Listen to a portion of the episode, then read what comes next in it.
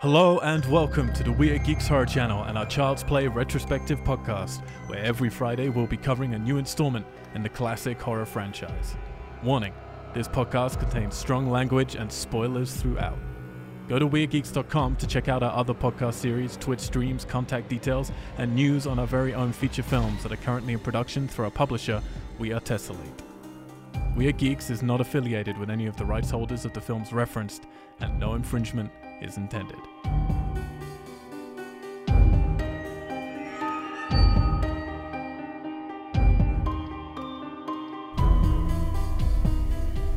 And geeks! Geeks! Hello and welcome back to the We Are Geeks Horror channel as we are taking you through our Child's Play retrospective podcast. I'm your host, Al White, and joining me for the entire franchise is Alexander Chad.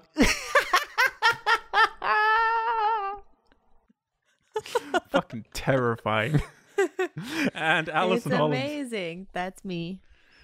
The three owls back together. Another Friday, another Chucky movie. The first Chucky movie, though, in many ways, because this is the first film to deviate from the Child's Play moniker. We are, of course, talking about Bride of Chucky from 1998, directed by Ronnie Yu, written by Don Mancini, yet again.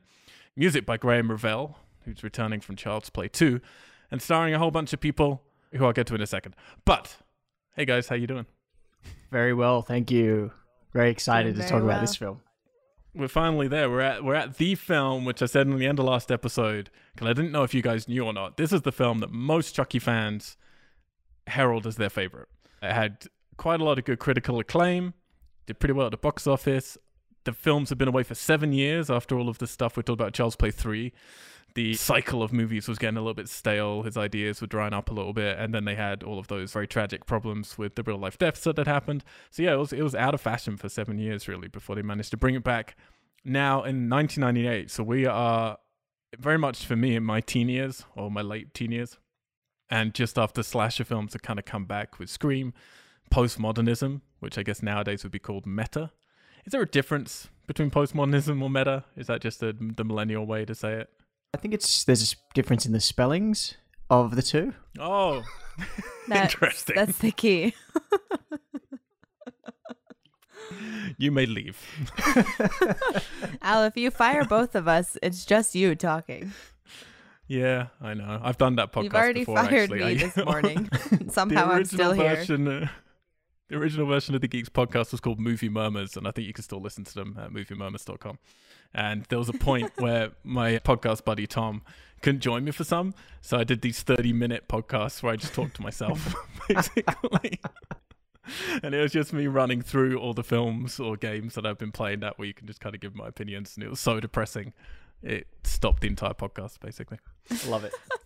So thank you both for being here. You're welcome. Yeah, so we're in 1998. All right, let's get some landscape on this. Allison, you normally like to take us through the top 20 films that came out each year. I'm excited for 98 because that's right when I was I was seeing so many films in 98 I've seen. So I want to I want to yeah, tick off the boxes of Well, how let's many. see how many of these you've seen. Starting at number 20, we have Stepmom. Oh no, No. I haven't seen it. We've already hit a stumbling Oh, block. man. what is It's is that? I don't know what that is. Isn't that with It's like Julia Michael Roberts and Susan Sarandon. Oh, Julia Roberts. Oh, I remember the poster. No, I never saw it. That's good. That's all you need to see. Good start. Good start. number 19. Haruka will be excited with this. The Mask of Zorro. Ah. Oh, Antonio The original Mask of Banderas. Yeah. yeah. I'll be honest, I didn't see this either. Did are you going well. lying? Did you actually see movies in 98? No, no, I did not.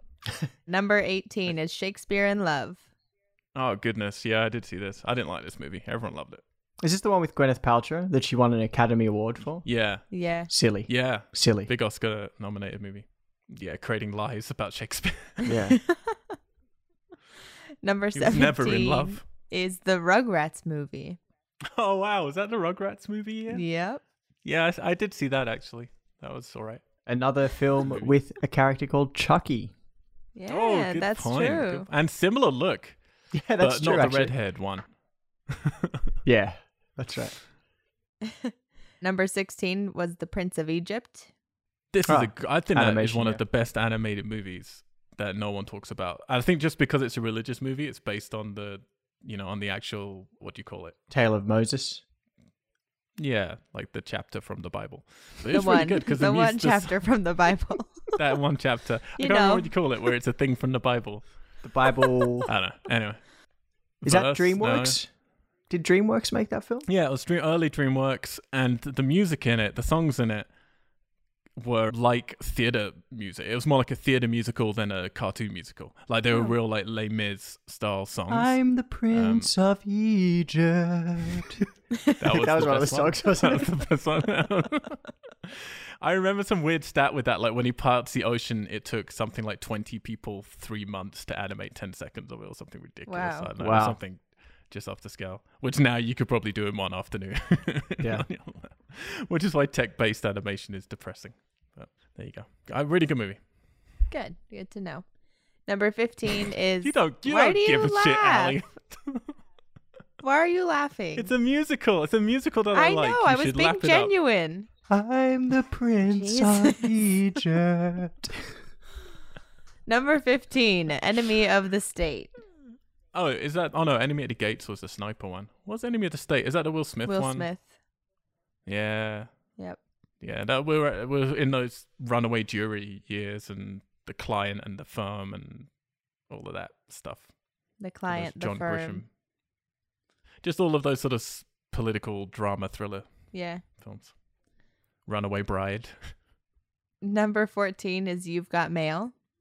Oh, Tom Hanks. Another Hanks. political drama. Was this cutting was, edge? Was this kind of like a, this was supposed to be like a sort of spiritual kind of sequel to Sleepless in Seattle, wasn't it? Yeah, it was kind of yeah, it was a bit. Only updating it with the old email, which was pretty cutting edge at the time. We're in '98. Yeah. That was really when I think internet Yeah. got into every home was 98 in the UK anyway. Yep. I had a 56k modem. It was pretty fast at the time. Ooh. We may have upgraded to a 128k. Do you know those sounds, Allison? no, that Al's tell me what they are, please. I wasn't alive. You don't know those sounds? Oh, that breaks my heart. I no one's reading my sarcasm today. Anyway, No, really 13 back to animation. We have Mulan. Oh yeah. Oh, who's loves? Is it you who loves Mulan, Ali? I mean, I do love Mulan. I don't know that I talk about it uh, often. I think you're, You're pro- Hercules, aren't you? I love Hercules, yeah. There it is. I also love Mulan, but But not as much as Hercules. yeah. Interesting. I'm not a big fan of Mulan.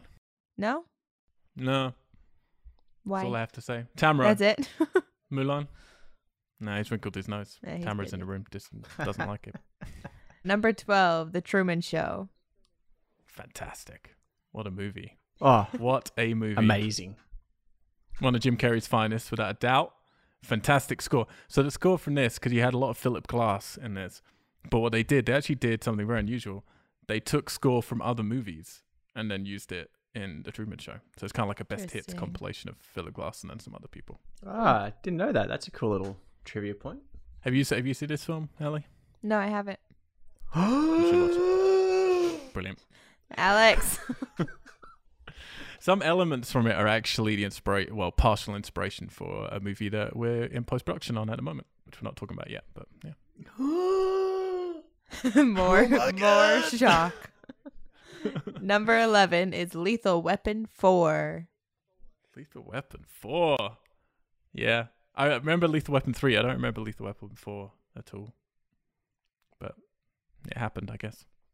Moving into the top 10, we have Patch Adams, Ah, I like Patch Adams. Robin Williams. R.I.P. Yeah, I didn't like this movie. Yeah. Not allowed to say anything bad about a Robin Williams film. Now that he's died. yeah. Number 9 is Godzilla. Oh my Oh. god. Yeah, Keep there going. you go. No, remember that song? You got Was this. that Puff Daddy? He did Uh, that. And that he took was. a riff from like a Rolling Stone song or something. Great soundtrack. You got Jean Reno in it. Tanro, how do you feel about the 1998 American remake of Godzilla? Does it was even upset. afford our opinions? Japan does not like the 1998 remake of Godzilla. It's terrible. No, it's a pretty bad movie. Number 8, we have Deep Impact.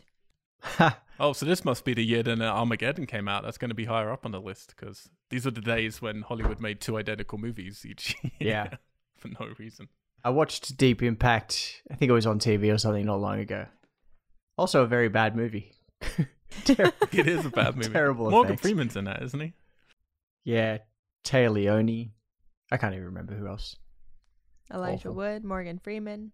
There you go, Elijah Wood. Mm. Uh, what's her name? Leelee Sobieski. Whatever happened to her? Oh, is she really? Is Leelee Yeah. Sobieski in her? I used to love her. Yeah, she was cool. Haven't seen her in Yeah, anything great. in a long time. I'm gonna look her up. I used to send her emails about 10 years ago and she never replied. Before the days of Still social waiting. media. Maybe she'll hear this. And Yeah, reach I'm still to waiting. She'll get back to me. She'll get back to me. You've got mail. Number seven is Rush Hour. Ha! Ha. Jackie Chan. Who's the lead in that? I forgot. Chris his. Tucker. Chris Tucker. Yeah. These oh hang on, yeah, we shouldn't talk about these movies this week because these are Brett Ratner movies. Not Out. talk Let's- about Brett, Brett yeah. Ratner right now. Let's move along. Number six, Doctor Dolittle. Oh, is that the, the little? Oh no, it's not. I'm thinking of. Eddie Murphy yeah, I'm thinking talks of to Stuart animals. Yeah. Could they have a combo, Doctor Dolittle and Stuart Little, to make Doctor Stuart Little? Doctor Stuart Little. They could. that would be the best versus movie ever. And that it would work ma- it makes because he's a talking mouse and he would be able to talk to animals exactly. and people. You're onto something, Oh our my I think well, Stuart's a talking mouse. He doesn't need to be able to talk to animals. we'll just tweet it out. Doctor Stuart Little. That is all. We'll see if it catches on. Someone do it. Or it could be shortened to Doctor Stu Little. Ooh, I like that. Number five, we have The Water Boy. No, Adam Sandler was getting into the top five in those days. Wow. That's a sign of the 90s for sure. You're, That was you're, one of his worst films. you're a big Adam Sandler fan, aren't you, Al? I can't. I just love him. Just can't get enough. can't get enough of that Sandler action. This is one of his worst films, and that's saying something. That really is terrible. Terrible movie. Well, we're moving back to animation with number four. We have A Bug's Life. Fun. hey, so we're just at the beginning of CGI animation. Bugs Life was well, Antz was first, wasn't it? And then A Bug's Life. Yeah, the was a Bug's CGI. Life was a Bug's Life Pixar's second film after Toy Story? Yeah, yeah, it was. And Antz was like DreamWorks' first CGI one, and I think Antz just predated A Bug's Life, didn't it? Or was it the other way around? feel like Yeah, I'm not sure. I'll check. I'll check up on that. You keep going, Ali. Top three. There's something about Mary. Ha. I love oh, this comedy. Yeah. I think we've talked about this before, Al. You are not a fan of this comedy? I don't hate it. This was. I thought it was fine. I just didn't love it in the same way as most people. There's only so far coming the hair can get me. Excuse me? so tell us how far does it get you? Spoilers. it gets me through doorways very quickly. oh my god. Ali, before you continue, do you only have two more films to go? I do. I'm gonna hazard a guess then, because I was gonna suggest that actually. I was gonna say we can figure it out. I think because it's a Bug's Life year, and I'm almost certain Antz came out the same year, and because it's a Deep Impact year, I know Armageddon came out the same year. So I'm gonna guess Armageddon at number one and Antz at number two. All right. Oh, Alex, I like any it. guesses? I'm going to say Armageddon number one. Number two, I'm not going to say Antz, but I don't have a guess because I can't think of anything. okay. I, lo- I love that movie. I can't think of anything. That's my favorite. Yeah. But you are both correct that Armageddon is in the top two. It is Oh, number what? two. It is not number one. what? Holy Number shit. one What's number one? is Saving Private Ryan. Ooh. Oh. Yeah. Hang on. Then what the? Wait Do you want me to look up when Can you go Antz came further out? down that list? Yeah, because Antz came out 1980, 1998. I got it up right now. Yep. This is the IMDb top U.S. grossing feature films released between How far January down was 1st to Antz December 31st. You put too much faith in Antz, Al. That was a good movie. It had the same themes as Fight Club. We've talked about this many times, and I'll always bang on about it. It really does. It's, it's, it has the same uh, theme as Fight Club. It made 91 million in the US. You don't have further down than top 20 alley there in front of you. Nope. All right. We should probably move on with our lives because people here to listen to This is very I'm hung up on where the fuck is Antz in this top 20 list. Saving Private Ryan, obviously fantastic movie. Um, really great. Oh, you know what? Antz is at 21. What? Ooh. I just scrolled down the list. Oh, 21. Yeah, I thought it wouldn't be at number two, but I was like, where the hell else could it be if it's not on this list? But wow. 21. Okay. All right. Fair enough. There you go. Sorry to break It- your I mean, heart it's not a good one to go back to, to be fair. Saving Private Ryan are great, but if you like Saving Private Ryan, just go watch Band of Brothers and then The Pacific because that's a better version of Saving Private Ryan. Mr. Alexander Chard. Let's get back to horror, shall we? Yeah, let's. Because there was no horror on that list whatsoever, Shocking. unless you count The Water Boy. Sure. so, do you want to take us through some of the horror films that came out in 1998? Please? Of course, here we go. So, starting off with Children of the Corn 5 Fields of Terror. Ha! I remember I- I've watched part of Children of the Corn. Is that Stephen King? Children of the Corn? Yeah, Stephen King and Linda Hamilton was in the first one. Yeah, I think But I not watched. a good movie. None Yeah. of them are good movies. Not a good movie. I think I remember watching part of the first Children of the Corn with Tanro actually, when we were doing like Tanro, research really? for some of our improv well, hang on a horror second. shows. Tamro happens to be in the same room. Tamro, can you confirm or deny? Did you watch some of Children of the Corn with Alex once? we didn't watch it all because it was really bad. His reply is, "What?" so, Wait, what? the haze of his youth, he can't remember anymore. Well, What else came out that year? Curse of the Puppet Master. So yeah, Puppet Master seem to be coming out every single time we do one of these podcasts. I was gonna say this is we have this is the fourth time we've heard this. This is Is this a franchise last we're going I to think there were two in the same year, weren't it? No, well, I've never seen a Puppet Master film. To be fair, could be amazing, but from the trailers I've watched, yeah. Deep Rising. This was kind of this was a big cinema film actually, with like a sort of tentacled sea monster, and they're on this big cruising ship, and it's a cool like jet ski.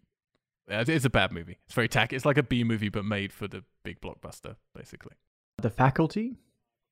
Yeah. Directed by Robert Rodriguez. We have covered this, me and Ali and Katie, over on our Invasion of the Body Snatchers podcasts, which you can listen to right now. Go to iTunes, type in Weird Geeks. Off you go. Off you go. Bye bye. Okay, now is this Bye-bye. one called H2O or H20 20 years later? People call it H2O 20 years later. This is Halloween 7. Yeah. Jamie Lee Curtis came back We had Steve Miner, who directed Friday the 13th, Part 2 and 3. This is legitimately my favorite slasher movie of the 90s. I like it more than Scream, and I'm very excited to finally cover it when we get to our Halloween series in 2018. Spoilers, it's my favorite slasher movie I still know what you did last summer.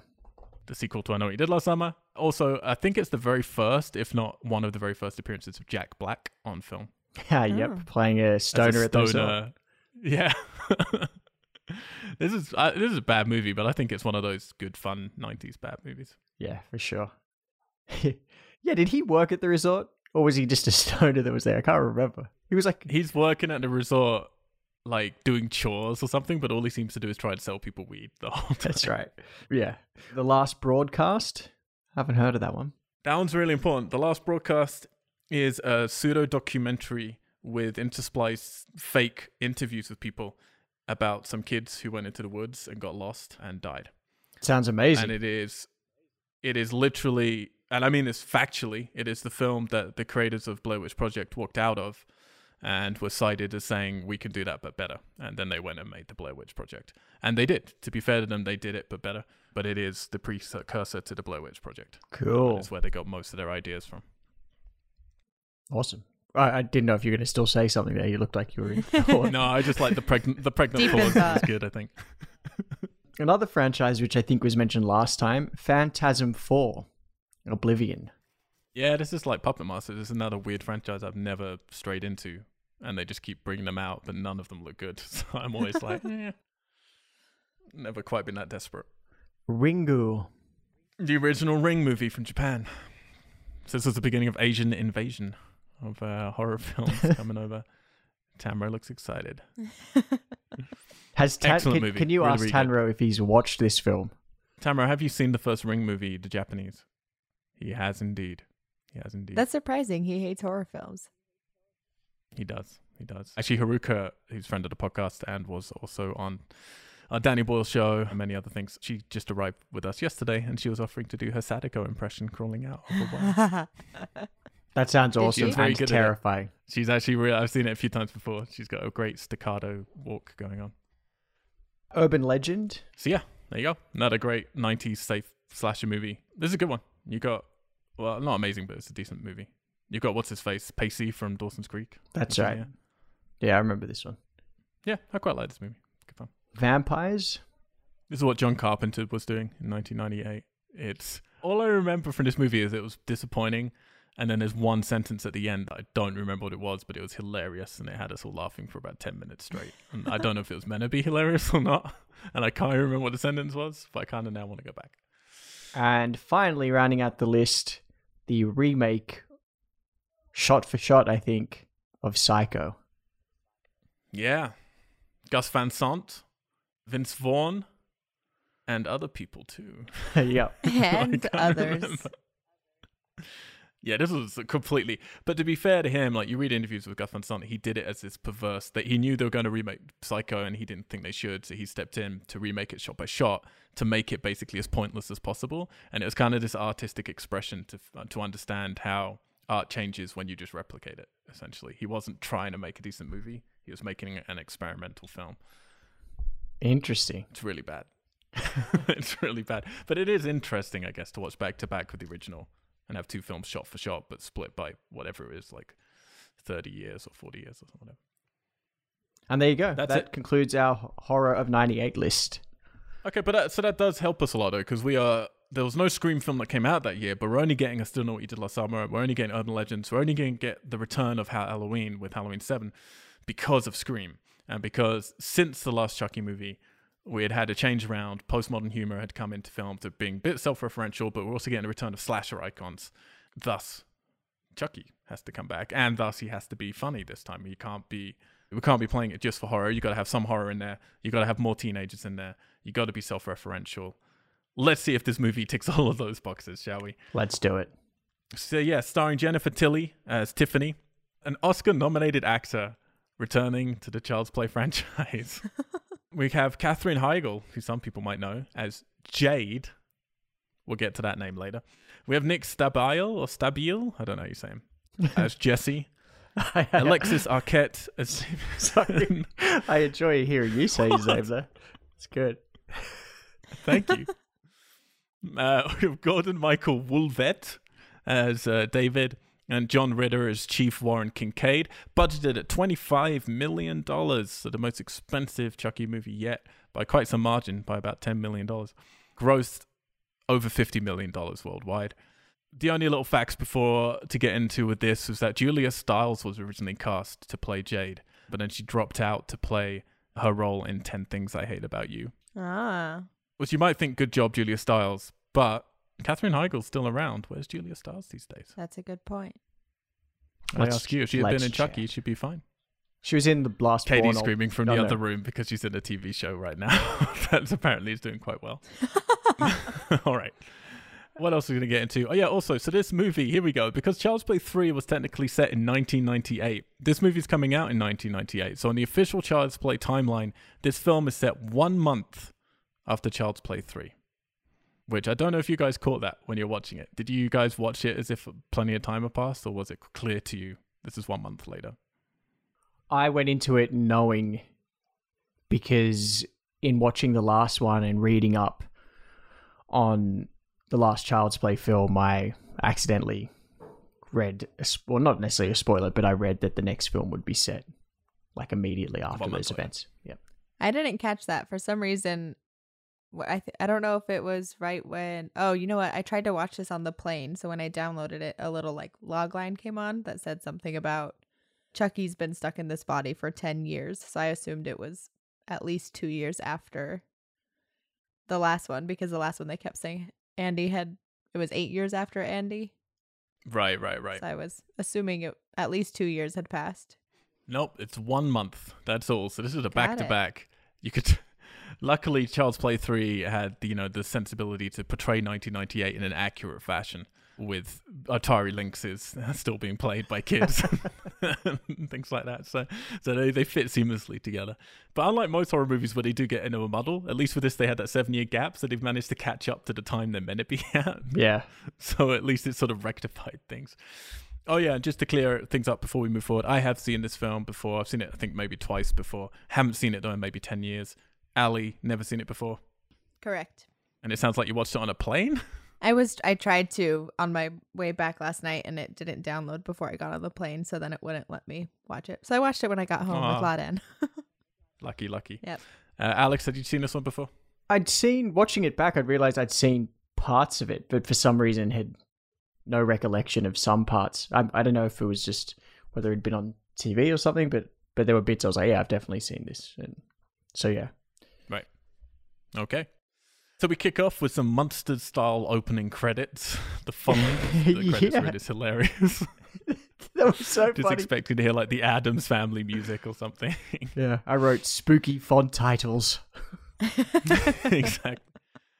Then we open up on a stormy night. We're at Lockport Police Department Evidence Depository, and we scan past a series of iconic horror props that are all locked up in different little gates. Whatever you call them. What do you call it? Lockers, I guess. In little and gates. then we hit upon an officer. We're going to get to them. Uh, so we hit upon an officer, Rob Bailey, who opens up 22408, an unsolved locker, and pulls out a black bag.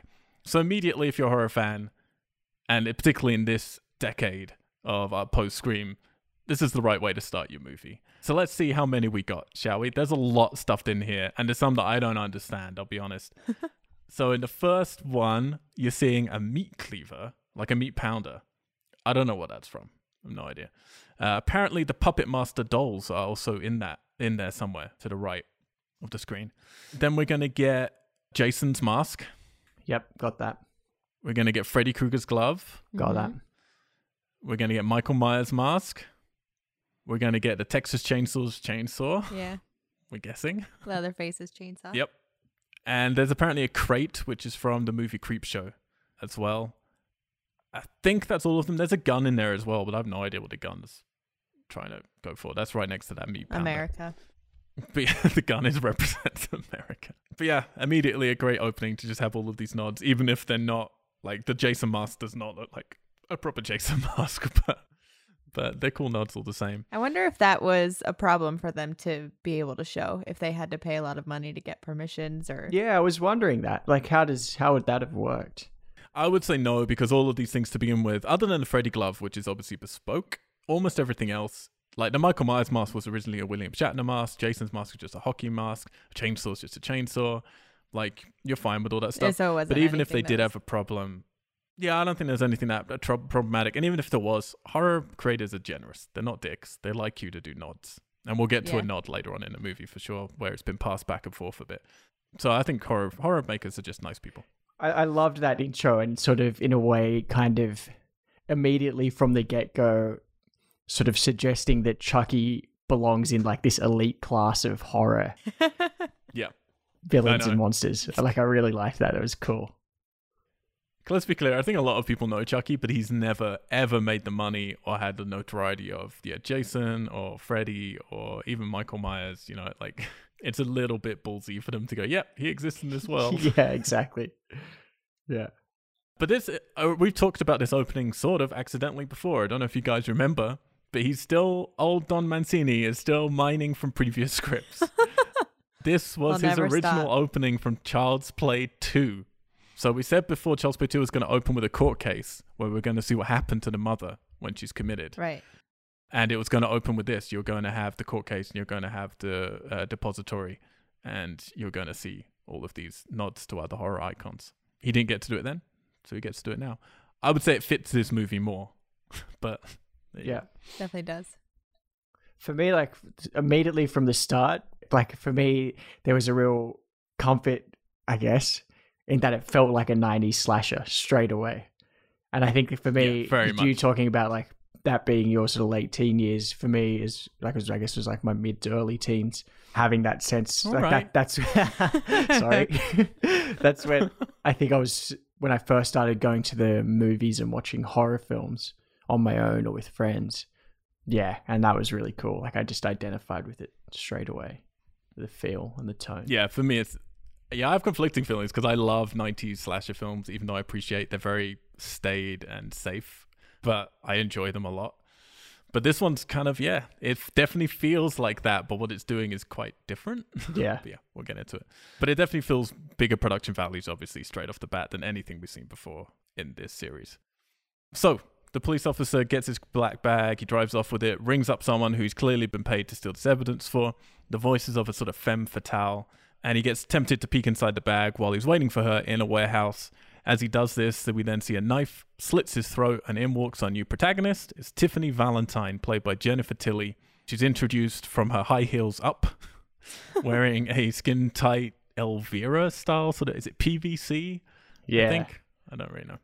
Goth costume, lots of cleavage on display, bleached hair, thick lipstick, a beauty spot, and she takes the bag, opens it up, takes a look inside, and there is a very carefully because let's clear up. We we left Chucky decimated by spinning metal blades at that fun house. At some point, he got picked up, obviously taken to the police. This is perfectly sort of he's cut up, but he's still there. You can see his face very very clearly. Yep, and she confronts it, says like "Hi, Dolly," and then walks off as Rob Zombie's "Living Dead Girl" soundtrack kicks in, Yeah. which is the perfect song I feel for the beginning of this movie. Did you notice she pull she pulled the barber's move of grabbing his hair and pulling his head back and slitting his throat? Ah, creepy Bubba. Didn't have a buzz cut. Oh, nice, nice. Yep. So if he'd had, it, he would have been safe. That's safe. why you have a buzz cut. Al, your hair's getting dangerously long. And that when he does get killed with the knife neck, because at that at that point in time, the police officer is looking into the bag, and we're getting like a POV from the bag, and then we have the jump scare Right. to him being sliced, and I feel like that was the first and most convincing jump scare of the franchise so far. Oh, really? oh wow. Yeah, for me it was. Yeah, Nice. I think I like the one of him jumping out at what was his name from last week? Oh yeah, Tyler, Okay, when he yeah, jumps out of the box Okay, with that one was actually pretty good, but this was a good one too. That shot through the trash bag I wrote down was a very Danny Boyle shot, and then that things like that kept happening, and I was like, I'm gonna stop writing this down now because there's a lot of little like Way Too many. Danny Boyle moments. Danny Boyle directed this. Did Danny Boyle direct Chucky? Well, yeah, we didn't really get into it, but this is Ronny Yu, who is a Hong Kong director, and he's had a quite illustrious career, and he was really known for a series over there called The Bride with the White Hair. So he came to obviously do another Bride movie. We were talking about it last night over dinner. I was like, I really think Hollywood is just that stupid. It's like, oh, he made a Bride movie. Perfect. can make this one. But yeah, he's he's went on to do a film that we have covered twice on these retrospectives already called Freddy versus Jason. So Alex, you and I are very familiar with this director's work. Ali, this might be your first time. I'm Yeah. not sure. But definitely you can see him honing his kind of he, he's got a lot of balls, a lot of style, a lot of great ideas. Some work and some don't. But he has character for sure. Yeah, With he where he's does. placing camera and what he's doing with it. How are you feeling about about our new friend, Jennifer Tilly? I like her. I somehow this sounds familiar. I I don't know if it's if I must have like seen a trailer or seen clips from this at some point because immediately when the movie started, I heard her voice in my head and it's a very like if you hear that voice, you know it's hers. So I don't know where I would have if I if maybe my sister would have watched this and I would have overheard some of it. Right. Well, you might. I mean, she's in Monsters Inc. Because a lot of people know her voice from that, but she's got a very identifiable voice. She's in Yeah, like she Liar does. Liar, and she became big just before this for Bound, which was actually the film that Wachowskis did before Matrix, which is like this crime thriller, lesbian sort of sexy noir film. But yeah, she's every so here's she is the fan favorite for this series, and she became very big in the horror crowd because of this series. I've never been a fan. Really? She drives me. She drives me crazy. Her voice drives me crazy, yeah. and she's so femme fatale that it kind of like it's too cartoonish for me. Yeah, but it's just not a, not a popular opinion. But And do you, and you feel like that right off the bat, like when we, you're introduced to her at this point? Are you already like, eh? I I don't. Okay, so when she's introduced here, uh, she's slightly not to spoil things moving forward with the series, but there are certain nods to her later on, and I kind of I think I remembered how she becomes culturally to horror iconage in terms of she's slightly more pulled back here, so she wasn't quite as annoying as I remembered, and I think I like her as a person. Okay, it's just the role that she's playing, the way that she dresses, everything's just so over the top, and then combining that with her voice, it's just like it just doesn't do it for me. But yeah, I'm glad it's working for you guys. It so she takes the torn apart Chucky back to her trailer to sew him back together, and then we see that she's obsessed with dolls, which I don't really understand because she knows which doll he was. Yeah. She surely didn't buy all those dolls thinking, Thinking one of these Chucky. is Charles Lee Ray. Yeah. But anyway, she's got lots of dolls in her trailer. And she sews them back together, and we get a, a token bunch of newspaper clips that we cut across during the opening credits. This happened a lot in 90s slasher movies to catch you up on the lore. You're just like, let's just pan by some newspaper clips. They'll get the idea. It also happens in H2O. This one, you get a lot of information. Does anyone really read these things? Do you really get information though from these this stuff? I just read the titles really, which a lot of them say the same thing. Yeah, yeah. But we do have one new doctored photo that we'll be getting to later on because they're already trying to embed some new lore series Yeah. here in these photos.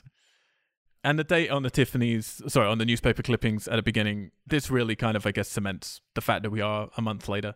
And it also stipulates for sure that he died because his tombstone is 8th November 1988, which was actually the date of the first movie when it came out. And then we get to see Chucky now all sewn together. I'm a huge fan of this. Like, this for me is the Chucky look. This is what I've been waiting for. There's no subtlety here. No one's going to you know you can't do the tension you'd ever do in the first film of oh maybe he's just a cute doll. No, he's clearly Mhm. a fucking murderer. but I love this. This for me is the same as when in Friday the Thirteenth we get to part six and he turns into Jason, zombie Jason. This is like monster Chucky, and I love it. Yeah, I thought he looked really cool. Just yeah, and I kept noticing things throughout the film that I hadn't initially noticed, like bits of the inside of his sort of skull showing on the side, and then like how Yeah. she stapled his hair. The hair On the- stapled the to the right side, of his head was so funny. Yeah, it was really really Yeah. cool. Like the shot watching her That's staple it on, and then every time they had a shot of the side of his head, I was just like, "You look ridiculous." That's awesome. Yeah. And just like, because yeah, then she puts an eyeball in her mouth and puts it into his Yeah. socket. And just looking like throughout the film at where that eyeball is, with all like, it's really horrible. Just all of the gristle around it. And I love that shot where she anyone walks into notice it that- and then like opens her mouth. Yeah, she puts Oh, it in the was wrong way around though, because the pupil's looking at us when she puts it into true. the socket, That's and we're true. inside We'll his roll socket. it back into place. it bothered me. so then we cut to David. This is a guy who's going to Jade's huge palatial house that she's living in to pick her up for prom. Jade, of course, played by Katherine Heigl. He's briefly grilled by Chief of Police Warren Kincaid, who turns out to be Jade's foster father, who later on turns out to be her uncle. But Yeah. I didn't get that for a long, I wrote time. down, Same. "Is this an uncle?" I assumed Yeah, it was a didn't it relative maybe- with the way that they spoke about. Obviously, her parents are gone. I yeah, at I didn't all, get 'cause that he's at all so- Really? Yeah, I didn't get it. No. because one I, of them, I I one thought- of them mentions her parents, so I was like, "Oh, well, this must be a family member or a godparent," because they just talked about her mom and dad. But he was being such a dick to her, and then she's talking about my parents liked all of my friends, and there's nothing emotional from him. He's just a dick right from the start. So I was just like, okay, for some reason, Chucky's important to this franchise, and so are foster homes. Yeah, And I don't exactly. know Uh, oh, I but didn't. I That didn't seems to be an that. important theme. My feeling was with the foster home, like she was going to be a Kyle type, but Yep. yeah, Ah, So David seemingly gets a seal of approval from her father, who remarks that he's better than her last boyfriend. But with David's series of remarks, including that he's into theater arts, figure skating, and how to look after lilies, he apparently reveals that he's actually her gay friend, So not her boyfriend.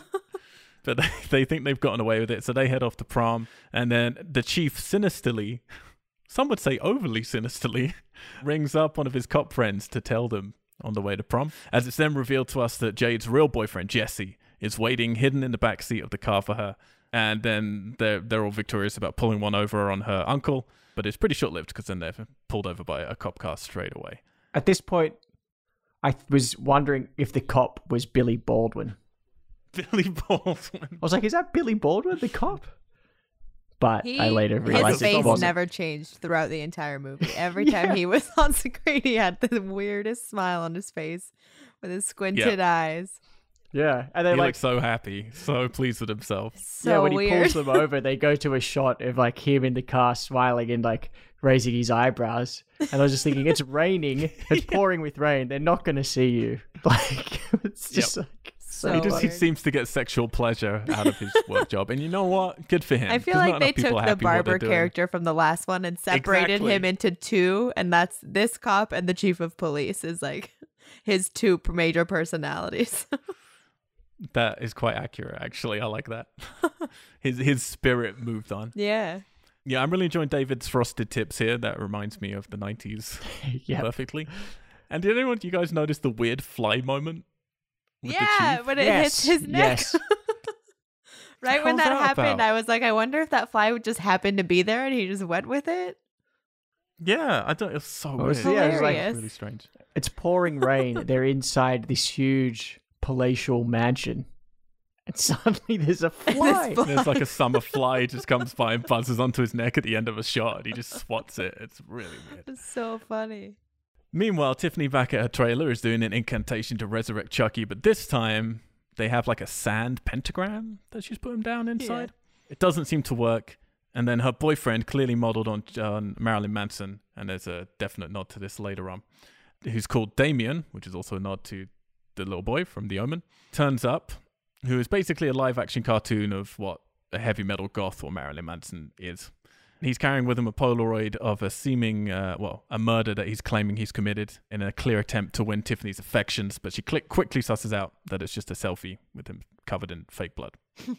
Oh, and also just to mention, she's reading Voodoo for Dummies. Yes. Yes, yes, yes, yes. so funny. Which I want to know if that was legitimate. Did they release that book? I want to know. I wonder. Because it's, the, that it's up. that actual brand, isn't it? It's that. Yeah, yeah it's that same brand. cover and let me see. Yeah, I have a quick question here. So she's rebuilt Chucky from the same doll parts, yeah? But then she's doing this incantation to bring him back to life again.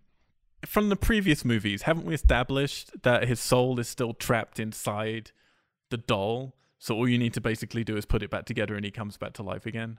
Like, does you need to do a uh, voodoo incantation? I don't, I don't- I don't understand. Well, maybe that's the thing is that her voodoo incantation doesn't actually work. Yeah, so he does just come back to life regardless because he's Maybe he put has back already- together. Like fuck, I can't figure it out. Because he doesn't seem to have many intestines either. She's like sewing him together, and it's like, okay, he has to be a normal doll, then I guess. But then when you bring him back to life, does he suddenly get filled with intestines again? Because it's like, what soul are you putting into him? I, I, Don Mancini, I meant have you got the answers? Don Mancini, please email us at Weird Geeks. I, yeah, and also I, I don't believe her saying this voodoo shit any more than I did Charles, but there you go. Because it was interesting Jennifer when, Tilly's when she put the when when we see the pentagram, I my feeling was like, oh, they're going to move away from the voodoo stuff, and it's going to be more witchcrafty kind of stuff Mm. now. But then, like the immediately the next shot was voodoo for dummies, and then her doing the incantation. I was like, okay, they're sticking with that. Like, Yeah. it's not going to be some. and she's doing a similar like incantation rant as well. They both say andale in there, which I haven't noticed in the other films, but at some point they say andale, and they both do it feel like- in separate scenes. I feel like they're having like, some fun we? now with this. I will just say I was very disappointed that I didn't get the classic voodoo clouds during the incantation. Oh, Our It Chucky just- They're sorta meteorologist. yeah. we have some cloud watch later on, don't worry. okay, so she turns around and then suddenly realizes that Chucky has gone. So she asks Damien, who clearly dotes on her, to check under the sofa, thinking that Chucky would be there, but he's not. We get a terrible clean shot of a camera looking down at a floor, clearly not under a sofa, as his hands grabbing around for things. And then we get a brief tarantula scare as her spider Charlotte falls onto his face. And then they head on over to the bedroom where Damien tries to convince her to sleep with him by mispronouncing Le Petit Mort. Yeah, he does. As, Le Petite Mort. as Tiffany then jumps to find that Chucky is sitting next to her. I'm really not enjoying the drama between these two, but I do like the moment when she, she turns around and Chucky's gone and you've just got the sort of sand scrabbles from where he's crawled away. Yeah, Mm-hmm. and how excited she looks. Yeah. I do think quickly. I don't think it looks like Voodoo for Dummies was created for this movie. It's not God an damn it. actual book. That's kind of There's lots of phone cases kinda and cool they wallets them- that say Voodoo for Dummies, Child's Play Edition. if you'd like to buy Oh, them on there you go. Amazon.com. We it's are cool not they being gave them the official branding. So yeah, then Damien grabs Chucky. Chucky does his token. Hi, I'm Chucky. Want to play? Sounds a little different in this one. Yeah, I wrote sure if they down got a that different I voice thought it actor. was Mhm. maybe a new voice. Mm. It's been seven years. Maybe that guy moved on. And Do you my, think they would own the soundbite? Yeah, they have that. the impression that I got, and sort of uh, the, I guess my subconscious reasoning was that Chucky has just become so tired of playing that, you know, like having to put that sort of character and voice pretend. on to on. fool people. Because there's like even a bit. Oh, we'll get to it later, but yeah, Yeah. Yeah, no, I can see that. where there's like the Getting ethic- into character reasonings. Yeah, strange yeah. production problems. yeah. So then she, Tiffany tells Damien that it's the actual doll from the murders and she's sewn it back together. He doesn't believe her and then gives the great line of Chucky. He's so 80s. He's not even scary. Definitely trying to speak for the audience. And probably the worries of Dam- Don Mancini to bring back Chucky now. It's like, is he still going to work? Because they are trying to play this film for scares and laughs. Yeah. For sure. Okay, so a quick question. When she says it's Chucky from the murders, and this sort of question kept coming back to me throughout the film. In this world now, are we is it acknowledged that Chucky was somehow involved in all the previous murders? Even though he's Well, I think she knows. Right. She knows, I think. Because she said, I've been looking for you for 10 years. 10 years ago, though, is when they buried him when he died from the toy store, when actual Charles Lee Ray died. So I think she knows that he used Damballa to get into the doll and can clearly see, oh, okay, this is clearly his traits. Because it, Charles Lee Ray kept coming up, didn't it, for reasons like tied Yeah. to those other scenes, like his fingerprints and stuff like Yeah. that. yeah, yeah. So I feel like it's something she's put it together, even if no one else has. I presume. So Damien then abuses the doll sexually and then throws him aside. So Tiffany handcuffs Damien to the bed and puts Chucky on his belly to watch her as she does a sexy dance and starts to explain to Damien some new lore for us, the first of two important bits of new lore, which is that she used to date Charles Lee Ray and they lived together for many years. And then she tells Damien how jealous Charles used to get of anyone who would even look at her. In the DVD commentary for this, Jennifer Tilly points out that she had a wardrobe misfunction in this sexy dance and one of her nipples pops out for a oh, second. Oh, really? yeah, but Jennifer Tilly's always like, she's so funny about this stuff. She doesn't give a shit. She thinks it's all hilarious. So, are we happy with this? I'm happy with this, actually. I'm quite happy. Like, obviously, he would have dated someone at some point. She seems to be the kind of crazy character that he would have been dating. Yeah. I'm kind of Yeah. fine with this new bit of lore. Yeah, it's for me it's believable because it's still related to human Charles Lee Ray, which we haven't heard or found out too much about. Yeah. Yeah. But we get enough of his personality through the doll, I think, to understand that I'm like I have no doubts that he would be with somebody like her. Mm, sure. Yeah. Yeah, and it just gives him a little bit more context, which is kind of interesting to have at this stage. There are other elements of it I I definitely have problems with, but we're nearly there. Damien then says that yeah, he ain't big enough to take care of a woman like you, and then we get Chucky's reveal where it's 17 minutes in. They don't want to drag it on really too long. As his head rotates exorcist style, as he finally reveals himself and replies, It ain't the size that counts, arsehole, it's what you do with it. And then he rips out Damien's lip ring and then puts a pillow over his face and sits on it as he starts to have a conversation with Tiffany. First kill. Kill one. Well, technically kill two because of the police officer. Oh, that's true. Sorry, yeah. Yeah, I love this moment. I think the exorcist turn of his head is really cool, and I really like. It's a weak shot of him putting the pillow over the guy's head because it just looks like he's tickling him with it.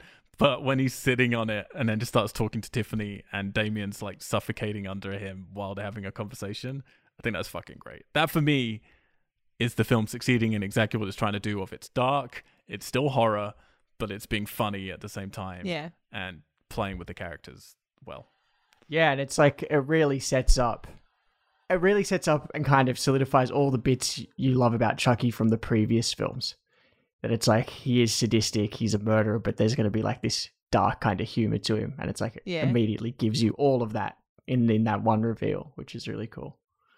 And you get the see Tiffany really getting off on it as well, which cements her as like, all right, she's clearly got this sort of doting romantic side to her, but she's also clearly crazy. Yeah. So- In the last podcast, I spoke about how I had real issues with the look of Chucky and that he was looked too aggressive and angry all the time when he was in Chucky mode. But in this one, right from the start, like this new stitched up face in the effects, or is it CGI or animatronics here? Is it like a mixture of both? Majority anima- animatronics, yeah. Yeah. So like Almost- it's just for me already like on another level. It's so nuanced and so dynamic and it looks really cool. Like I'm already Yeah, like it did. so on board with this Chucky and how he looks and speaks and stuff.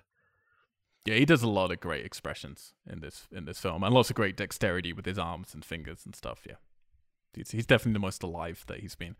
And a little insider joke here as well, because he does his exorcist turn of the head. Brad Dourif, who plays obviously Chucky, was in The Exorcist 3 in 1990, and in The Exorcist 3, they that film itself has a reference to Child's Play, so they're just basically passing back and forth between them, which is a very horror thing to do.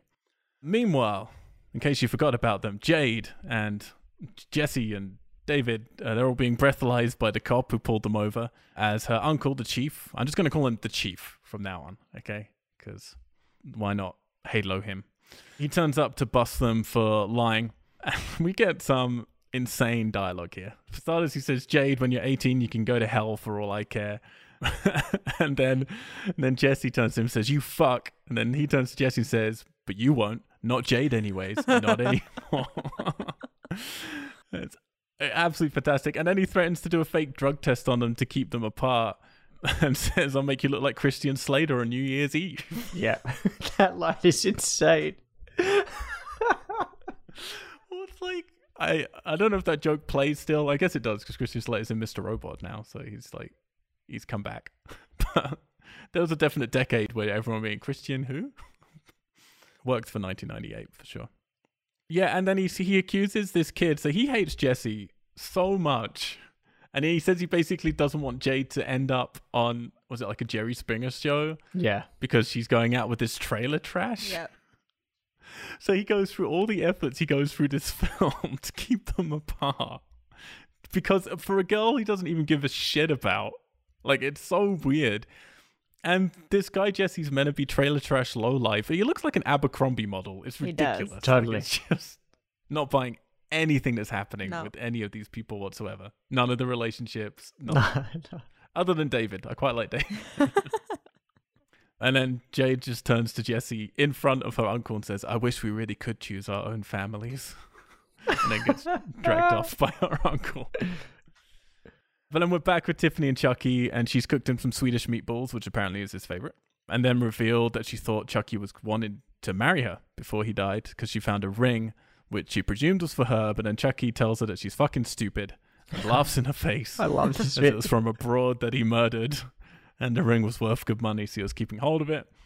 So then we get one of those sort of split focus shots where you get Tiffany really up close to the camera as she's realizing how stupid she's been, and she says he hasn't changed at all. Uh, so she chucks him in a baby crib that she had prepared for their future children and locks him locks him in there. Her head looked massive in that shot. Yes. It looked like it was like in a fishbowl. this is the start of the big problems for me between the two of them because I'm getting that they used to date. I'm getting that they have these weird, similar sort of how they could have a codependent relationship.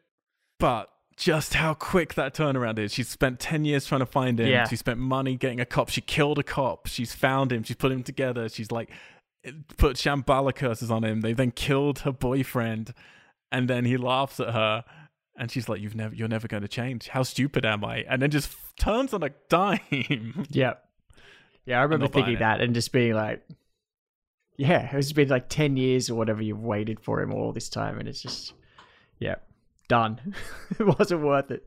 I don't think that bothered me as much just because I think they set up for me they set up well that she's yeah, she's dark and she's super twisted, but she has this like obsession with love and obviously with Chucky. And her line right Yeah, before they have that like weird split shot, she says, I'll kill anybody, but I'll only sleep with someone I love. So it's like for me it was they were setting up that she's super dark and she has this obsession with Chucky. Chucky's the one that she loves. These other guys that she had along the way were just there to have a warm body next to her, I guess. Or to play with and fool Yeah, I- around with and scare or kill. I get that. I just don't. They're playing with a complicated, obviously very unhealthy relationship here. Mhm. And it's such a delicate thing to play with. I think they're really pitching for stuff that they're not willing to go all in on. So instead, we have a character who, throughout the rest of the movie, is flip flopping between the romantic side of her nature, where she's like, why would I ever be with this guy, to then just to doing anything for him, basically. And I don't believe it for a whole bunch of moments, and this is one of them where I'm just like, it's just too, it's too quick. Yeah. It was too quick of a turn for me. I kind of, if she was playing it more crazy, then I'd believe it because it's like, all right, well, she's just really, really crazy. Or if she was potentially like so romantic and then he did something to break her heart, like truly, truly. But I don't know. It's just, it's too trying to have the cake and eat it, basically. That I just don't buy it. Plus, all right, I'm gonna start saying things now. Like we like to play these podcasts, so you don't know where people's opinions are going. I'm not finding it funny. Really? I know it's, I know it's trying to be funny. I know lots of people find it funny. I haven't laughed yet, and the humor's just not really working for me. Interesting.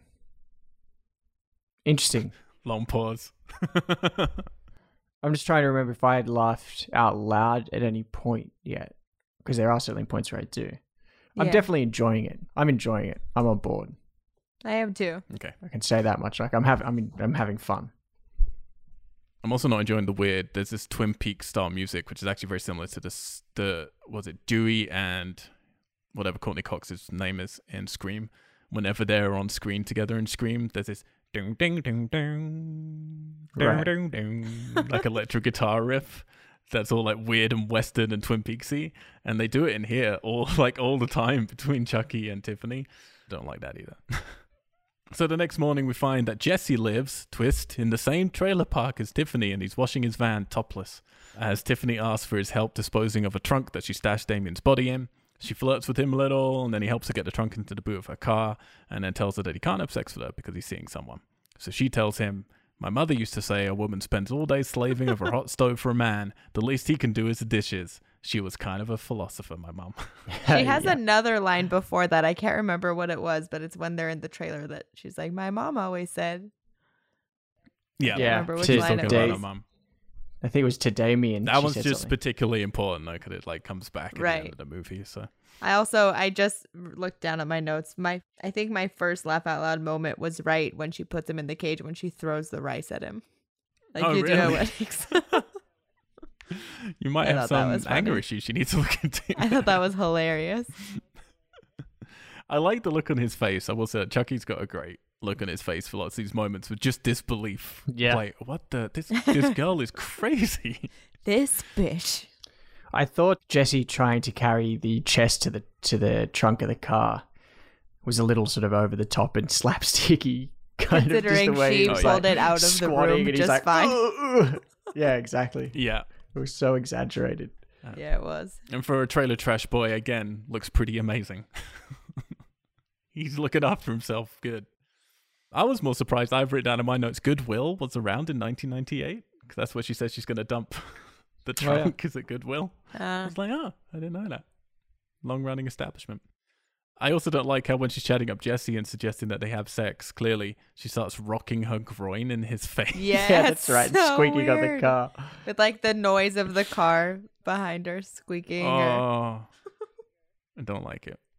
Chucky, meanwhile, is hanging out his crib, playing with blocks to spell out "kill Tiffany" slowly, which I found quite funny. Potentially not so funny is him using those little things where you type in words and it speaks it out loud, and it's asking how to spell the word "woman." so he spells "bitch" in it.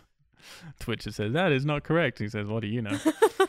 Ali, you're on PC Watch. You want him to say filthy things. We've had women driving. Yep. We've had bro comments. Yep. And now, how do you spell woman? Bitch. This one didn't bother me. I thought that was really funny. All right. We found your level. That one's been approved. All right. I don't know.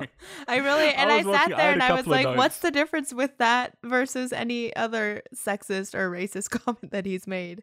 And I don't know. I Yep. just thought it was really funny. I mean, Maybe it's just because he's like typing on like a kid's toy and he's just a little doll. So Well, he's completely demasculated. yeah, So you So can he's, like, it sitting in completely a cage demasculated, so- essentially, a crib that's been turned into a cage, like slowly poking Yeah. The word bitch. Actually, in. yeah, talking about him being demasculated and, and his size, that's one thing I liked that they sort of finally referenced in this one, which we've talked about in the other ones, that he's like the size of a doll and a baby. yeah, Where Tiffany, when she turns, she initially says to him, like, you're just like a baby and starts tickling him and then throws Yeah. him throws him in the baby pen. And he can't stop laughing, which is great. Yeah, and I liked that kind of acknowledgement finally of, of his sort like, of he's size. tiny. that he's tiny, he's this little Yep. baby doll. So I thought that was pretty cool. yeah, So then Tiffany comes home and gives Chucky a present. It's a female doll dressed like a bride. The look on Chucky's face is amazing in this moment. That's the real, like, oh my god, she's completely insane. And then we get this really cool one of my favorite shots in the film actually. It's this top down shot through the skylight as she's in her bath. And Mm-hmm. there's like leaves on top of the skylight and it's raining because every night it rains and every daytime it's sunny in this world. I don't know where we are, but that's it's got you a could great ask weather climate. our child's play meteorologist, Alexander Chard. So there's probably been an influx of voodoo activity in the area uh, that usually occurs in the evening, but it's spread in a even pattern so that it just appears as a normal rainstorm. You're welcome. Thank you. Ah, Thank you. It's very considerate. Yeah, so it's this cool shot of her, Tiffany, in her bath in what has to be the largest bathroom in trailer history. Yep. Okay, yeah, exactly. So Bethany walked in and started watching part of this, and the first thing she said was, "Is she still in the trailer?" Because it's just like, She's in a That enormous, bathroom's deep soaking giant. tub. And it's just like so much room around it. She's got like a TV out in front of her. It's unbelievably insane. Uh, and the rest of the trailer they show for normal size. It just doesn't. It's like at least two hundred percent of this trailer is just the bathroom. But yeah, she's watching the news reporting on the two murders that have happened, and we get here's where we get the Marilyn Manson nod because we get the photo of what her goth boyfriend, ex boyfriend, really Ah, looks like, yeah. and he's like this geeky nerd. And at that time was when the photos were going around of what Marilyn Manson actually looks like, and he looked very similar to that. and his and his real name. What was her boyfriend's real name in this? He had a funny. Let me see if I can find it. Oh yeah, I've forgotten. So yeah, she changes channel. So she actually we got a little nod here as well because she starts watching Murder She Wrote for a bit. So this TV show had episodes which featured a whole bunch of guest appearances from people from Child's Play movies, which is why they use Murder She Wrote. You've got Jack Colvin, who played Dr. Ardmore in the first Child's Play. He was in Murder She Wrote. You got Peter Haskell, who played Mr. Sullivan in Child's Play 2 and 3. He was in Murder She Wrote. You got Jenny Agutter, who played Joanne Simpson in Child's Play 2. She was in the series as well. And Brad Dourif himself. He was also in Murder She Wrote. So a whole lot of Child's Play connections there. And then she changes the channel again and is watching Bride of Frankenstein because the title Bride of Chucky was not subtle enough. so, so we really needed to hammer home what they're going with here. As Chucky is using the engagement ring's diamond to cut through his crib and then escape. And then we get Chucky on the roam. This is the first time we're getting really to see him walking, hands clasping. Looks pretty cool.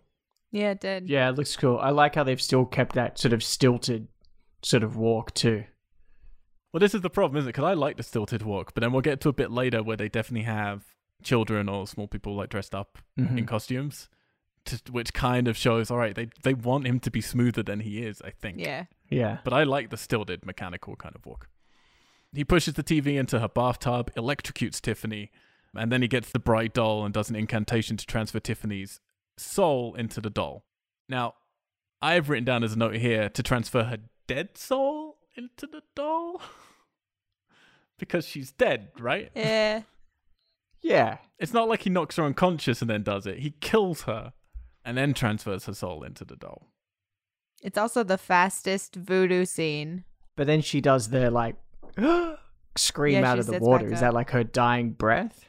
Well, it's a Frankenstein nod though. Like her arms That's are out. true. I feel that's purely there just for a Frankenstein nod. Like, Mm. yeah, I was a little confused with the stuff here. We are, however, getting Mancini mining yet again from his previous scripts. This one, all the way back, I don't know if you remember, we talked about it way back in Child's Play 1. This is from his original script, and this was how the babysitter was originally going to die before they changed That's it to her being pushed out the window. Finally got to do it in 1998. All of the voodoo scenes in the past movies of him trying to take over Andy's body or Tyler's in the last one have been so long and there's always like something interrupts it because it's going on for like 45 seconds or something. And this one he's Plus he voodoo says like a few lines for about 7 seconds and like snap of the fingers and it's done. And Yeah. no It's like ah, fucking upgrade. clouds. No clouds. No, cl- Where am I? some lightning, Are you upset? but no clouds. Well, the whole time it's just stormy anyway. But I want isolated, weird weather phenomena that just happen where the where the voodoo chant's happening, and, and nobody fair. notices. I love that that's becoming the staple of this series. the clouds. I will. Okay, two things I love in this scene. I fucking love the shot of his face against her bath curtain, which is Yeah, done in like I don't even know how you say it. It's like little cubes, little squares, and each one is sort of magnified slightly. Yeah. So as he looks through it, it's really cool and stylish. And then yeah, I kind of like all the bubbles flowing through the air as well when he's doing the incantation. I think Yeah, that was really cool. It's I'll, I'll take that over the clouds. Forgiven. you got bubbles. So shut up. She comes alive as the doll is immediately uh, comes alive and gets is yeah sorry is pissed off. Chucky then goes to, on to explain new lore. So I was happy with the last bit of new lore. I'm interested with you guys. How are you going to take on this bit of new lore? So as Tiffany's reading Voodoo for Dummies and telling him, "Fuck you, I don't need you. I can get out this soul, this tol- doll body myself." He says, "No, you can't. You need me, because we need the heart of Damballa, which is an amulet, which he apparently has been carrying. Well, Charles Lee Ray was carrying when he died." And you need the amulet, and he explicitly says this you need the amulet to get your soul out of the doll and into a human body and the amulet is buried with his real body in Hackensack, New Jersey. So, obviously a big can of worms. Yep. We get a weird Photoshop picture of him where they've added in the amulet to Yep. him from when he was dead in the first film. but here's the thing I could buy it if it was just like, oh, we never told you about the amulet. And Charles E. Ray had it on him all the time. If Charles E. Ray was the killer from the other movies, but it's not, it's Chucky. And Chucky has never had the amulet because they established that it was buried with Charles Lee Ray in Hackensack, New Jersey. So it's not even like, oh, it was in his pocket the whole time or anything. It's like they're they're creating a problem and then they're making it more of a problem by saying, no, that amulet's definitely been buried six feet underground for the last ten years. So are we to presume from this that they're just pretending parts two and three never happened? Was he just wrong in part one? He seems to know. Like, did he when he was in? Did he at this point when he was dead, his soul went somewhere and he got some information and re- like it? I, I don't know a way out Yeah. The only of this for them. I mean, I don't think they're assuming two and three didn't happen if this is supposed to take place exactly one month after three. So I think they're still referencing it. I he talks about how he's read every book and he's been doing what he can to educate himself on voodoo and how he can get out of the doll's body. When like sh- later on in the film they're looking through the book and he like tells her exactly what page she needs to be on. So maybe they're trying to play off like, oh, it's a new piece of information that he found out But he's been on dead. his own. That's yeah, that's what like he, when did he? Yeah. When he did he do died this research? in number three, so he hasn't been reading.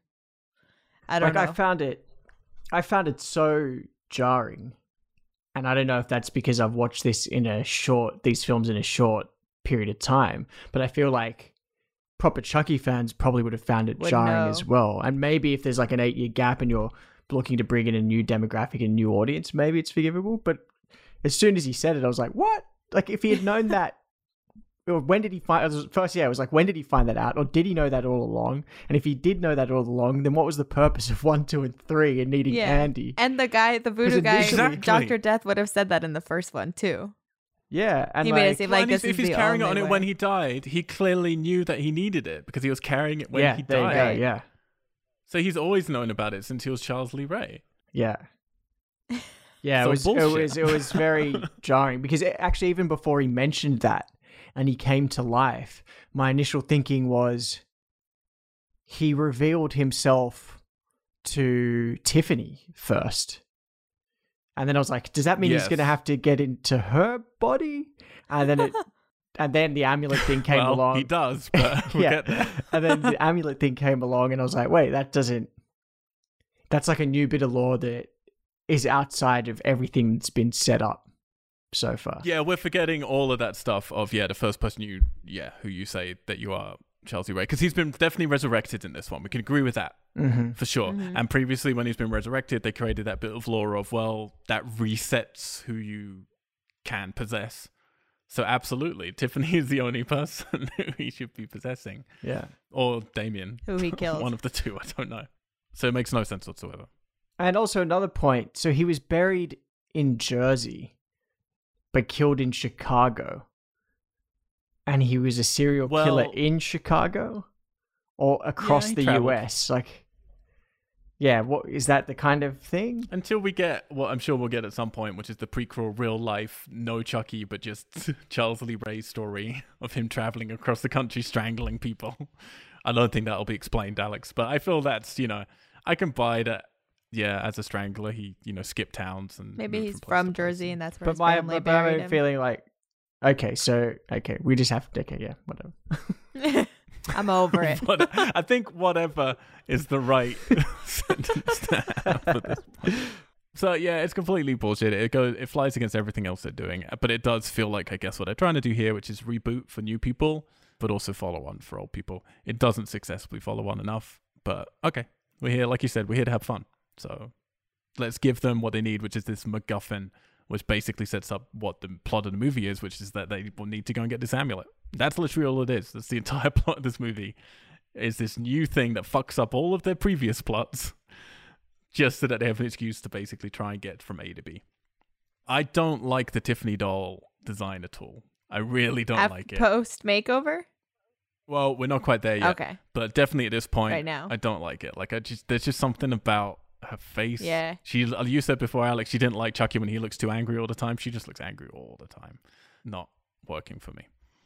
Anyway, okay. So the next morning, Tiffany rings up Jesse, asks him to courier these dolls for her to the graveyard in Hackensack. He'll get five hundred dollars on pickup, five hundred on delivery, and we then get a montage of Tiffany rebranding herself to look more like how she did as a human.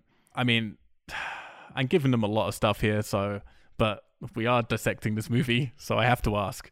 Where did she get the little clothes from? Where did she get the little branded necklace? Where did she get the presumably tiny cigarettes that she's smoking?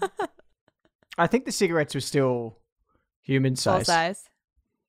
because there was like they one look shot where way it- too. No way. They're way too small. I went back to look at it again because I was like, hang on a second. Is she smoking cigarettes? They don't look appropriately large. That didn't For, I mean, stand out these to are me. fairly big dolls. Okay, but let's just go with then like Okay, her s- branded necklace, her shoes. so the tattoo. leather jacket I definitely saw on another doll. Okay. Ah, okay. So oh, I that's why they gave her all the dolls. Okay. so I definitely saw the the leather jacket on another doll. The boots, I have no idea. When I saw the boots, I was like, where did the fucking little leather boots come from? Yeah, Yeah, you're right though. I guess that's why they gave her all of the dolls, so they have an excuse for all of this stuff. And Tiffany, as a person, Um, would love- have collected dolls that wore things like leather jackets and, you know, more Sure. gothic style. Sure. All right. And she would have got a doll, a little branded Tiffany necklace as well, and you know. sure. My favorite bit of this whole scene is actually Chucky drinking from the fish water, the fish bowl. yeah. And that's it's like the maybe first time my we see favorite him. thing in the movie. It's like the first time we see him drinking anything. Just like doing something. yeah. yeah. Yeah. He never urinates. He never drinks. Yeah. Genuinely, maybe my favorite thing in the entire movie is Chucky drinking from the fishbowl. I think it's fantastic because it's just a little aside for no reason. It's been a long time since we've been with Katherine Heigl and her team. Are we meant to care about them? Do you feel like who do you think is the lead of this story? And that's I watched this with a few people, and that's what I came out of. Like, who's the lead of this film? I thought Tiffany. For me, it's Chucky. really. Yeah. I, well, it's Chucky and Tiffany's story Okay. for sure. That's how I. That's how I watched it. Yeah, because I watched it, I think, thinking it was Chucky, or meant to be like split between Chucky and Katherine. And then it was only at the end when, yeah, Katie said to me it was clearly Tiffany's story. And I was like, yeah, it was. You're right. That was definitely like Tiffany's arc. She's the one who has a proper arc in this, Yeah. which was just weird as I watched it. I didn't really see her as the lead because I think I'm waiting for Chucky. And then when you have teenagers there, you're expecting them to be the lead, Mhm. you know? Mhm. So it's a weird. There's a lot of characters here. But yeah, we're back with Kathleen Heigl. Jesse picks up the dolls, drives over to her, and he then he grabs her and in some brilliant acting. Says, "You know, if you cook, I'll do the dishes right." I and love then he asks her to marry him. I love that he's grabbing her by the like collar, the scruff of her hoodie, and He's like, shaking her. confessing his love. Uh, and then he asks her to marry him. I think for fear of death, she agrees. So they decide to run away together. Oh, we cut to a nice shot of Chucky in the van, like doing a little wanker s- hand signal. yeah, I as loved she's that. talking. That was hilarious. Yes, yes, yes. I also But then he also we, says, "Oh, yeah, I think you're gonna. What? What are you gonna say?" oh no, no, I was gonna rewind a little bit, but go for it. No, just so yeah, during that bit and during Jesse's proposal, it cuts back to Chucky and he says, I'd give him six months. Three if she gains weight. Yeah. Yep.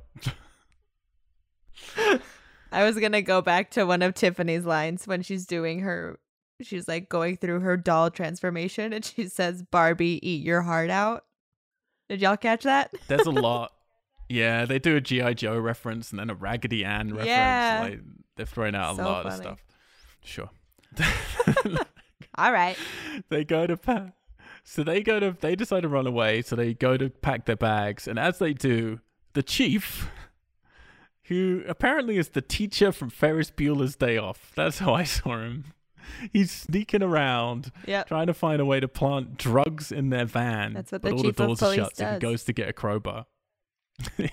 Because he's so determined that they don't end up on Jerry Springer. I think what he's doing is how you end up on Jerry Springer. Exactly. Springer. So Chucky decides, no, this guy's got to die because he's getting in their way and because he kind of wants to practice. So then Tiffany calls him out because he suddenly appears. I do like this moment. He suddenly got the blade in his hand. She's like, "Were you just born with this blade stuck to your hand?" Yeah, that was cool. So she calls him out for wanting to kill people with it, and then tells him that her hero is Martha Stewart, and you, you have to improvise like Martha Stewart. So Chucky asks her if a hammer's okay. This is a call out to how he killed the babysitter in the first one. She says it's too predictable. So then she comes up with a plan. The chief then busts into their van, finds the dolls in the shotgun seat, and a series of nails lined up on the glove box lid. A precarious plan, I feel. Chucky cuts a rope, I want to say. Yeah, I wasn't sure how this worked. Yeah. and somehow the nails go flying through the air and Well, they he- just fall to he the floor. sets off the airbag. oh, yeah. does he? Yeah. Well, surely There's they'd like see a that when they big get back in. white bag that inflates and pushes them all out. That's and then you true. see him like tucking That's back makes in, tucking sense. it back in before the Ah, other yeah. two get back to the van. Oh, touche, Alison Don Holland Mancini. Car knows how to break expert. down a Chucky murder. Well, well notice. Yeah, so then all the nails go flying through the air, embed in the chief's face. Chucky gives a line, "Why does that look so familiar?" Ali, I'm guessing even you get this nod. No. Or nope, this is a Hellraiser nod. Pinhead is the iconic villain from that, and he has Ah. pins all around his head. So yeah, it's a Nice. Hellraiser. It's the only one they couldn't get in the opening depository was the Lament configuration cube from Hellraiser. So- Laudan was freaking out at this point just because it's she hasn't seen any of the Chucky movies. And after this happened, I was like, "Oh yeah, you should know that they have the most creative and obscure kills and they're always different in each film and each kill." So I had this down as kill three, but as you corrected me before about the cop, this is kill four. Oh. I'm actually interested where you get to with your kill count because I looked at body counts online and they're contradictory a little bit. Hmm. So yeah, I want to see where you get to. Yeah, so this is it. Chief Warren Kincaid, apparently dead. Uh, we should have mentioned before, this is an actor most people will know. He's from Three's Company, Sling Blade, Bad Santa, Felicity, the original version of It, and most importantly, Clifford, the big red dog. He was also in Eight Rules to Dating My Teenage Daughter. Eight Simple Rules. what else then happens? Things happen. So yes, then Jesse and Jade come back to the car. So Chuck and Tiffany clean up as quickly as they can. Very weird scene to see these two dolls just cleaning Yeah. up. And Chucky then picks up the weed. I just have written down here. Oh my god, Jesse is just terrible. Like Jesse's just so so so so. Well, so. I didn't say this in this film. earlier. I didn't put it together that he was the same guy living next to Tiffany for a while. Because Oh, wow. What? because of the person that he is in the car, like when they get into the back seat and they're just like making out while their friends driving them, like that was the totally opposite personality that i that you see from him later on, where he's like being really shy and he's like scared of Tiffany, and then he's so in love with Katherine Heigl even after that. That I'm just like your personalities don't fit together for me, and it took me a while to realize that that's it was the same guy we had just seen. okay. yeah, Interesting. Maybe you're distracted because he was topless. yeah. uh, I sure. realized at this point that the other cop wasn't Billy Baldwin. is this the moment where it hit you? On a scale Um. of one to Child's Play, one clouds, how upset were you? But It was eight. Alec Baldwin sad. yeah, I was Alec Baldwin. So Do okay, I have written down here as well. I don't think these nails in the head would kill you, but technically we find out later he's not quite dead. So touche to them. I don't think it'd knock you unconscious either. I think you'd be crying and hurt and I mean, I I, liked how it, I uh, when he initially went down, he was sort of like twitching, which I thought Yeah. was kind of cool. Yeah. But I'm not believing most of things. I have written down here because we've got really Muppet style comedy when they're clearing up everything. That's what it feels to me. yeah, it's like I'm watching the a Muppets movie. pace. I love Muppets movies. I'm not liking the characters here. I think that's why it's not working for me. Like Muppets, I just inherently love those characters so much. Yeah, for me, it wasn't Muppets. It made me think of Thunderbirds, which then made me think, because of the humor and the adult content, made me think of Team America. So at this point, as it became more about Chucky and Tiffany, I was like, this is like Team America. And Which, to be fair, came out six years later, was it? Like this was way before Team Yeah. America. Yeah, yeah. So we'll get to a thing later on that you could definitely compare to Team America. But yeah, I completely get I get what you're saying. I, for me though, it's like I've, I've written down as well. It's not really a movie; it's a horror commentary, and I don't know if that's doing it for me because there's nothing really happening. Just stuff, antics. So yeah, then Jesse and Jay they're nearing a local hangout spot, I guess, and they're pulled over by a cop, which is the one that Alex is very sad didn't turn out to be a Baldwin. There's some altercation, and then Tiffany hits the cop in the face in some superb acting. Really, really great pedigree acting here.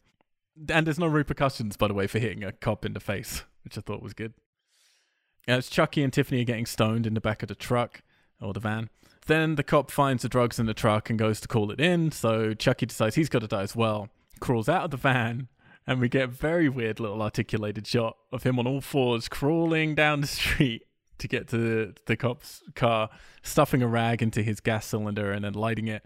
The car explodes, and then the confused Jade and Jesse decide to make a run for it for some bewildering reason, driving off. This is definitely the most articulated we've seen Chucky. Yeah. He's like all over the place, sneaking around. Yeah. Yeah, is that little person child actor at that point on the when he's on all fours?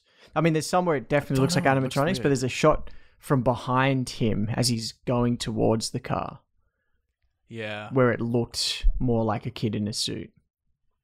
Yeah, I don't really need any of these shots. It's it felt like them showing off and it wasn't good enough to show off. Yeah. to me. Yeah. Oh, we also get our first Chucky middle finger We do. when a, I when a loved it. stoner in a car turns and looks at him and he just gives him the finger. The scene was great. What did the stoner say? He's like, "Do or rude doll or something." What was his line? Yeah, Yeah. something like that. yeah, something like Rude Doll. It was really funny. But yeah, this is my thing. I'm realizing here I'm having the same problems I had with a lot. You were saying before, Ali, there's creative kills. I think there are in Chucky, which is more than we could say for the Texas Yeah. series that we just covered.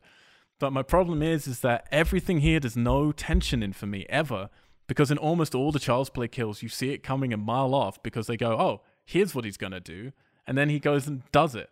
And in this scene, it takes forever. Like he literally has to watch him crawl over there, put a rag in. Like it's like, all right. As soon as he sees the car you know. and the rag, you know what's gonna Yeah. happen. And then goes back, and you're like, are they gonna subvert it? No, they never subvert the kills in these movies. It's literally just, yep, this is what we're gonna do. Then we do it which means there's never any tension for me with these kills. You can have fun with them sometimes, but I don't know. Like, I'm really not into this movie at this point. Like, Jade and Jesse are just doing stupid things, acting horribly. I can't believe Katherine Heigl. I mean, I know she's not a great actress, but she's so bad in this film. She's Renee Zellweger and Oh Texas Chainsaw man, 3 bad. Like, what are you talking Oh, about? sorry, Texas that was her Chainsaw best work. She's oh, she's so terrible. That's kill four too, by the way, or kill five now. I guess we're saying. Kill five, kill five. So yeah, I'm purely like, well, I don't like these characters. I'm purely here for Chucky and Tiffany, and that for me is like Muppets humor. Like I said, it's not really working for me. So I actually have written down this is terrible. Whoa! Wow. At this at this point, at this point, that's how I feel. Jade and Jesse are arguing as they think that the other one killed the cop. The dolls are chuckling in the back of the van. Then David rings them up, tells them that her uncle, the chief, is missing, and that a Zippo lighter was found at the explosion that ties the murder to the cop who's found with his throat slit. So he tells them to turn themselves in. To which Jesse replies, "Are you whacked?" I think this bit is so funny. in case we didn't know we're in the nineties.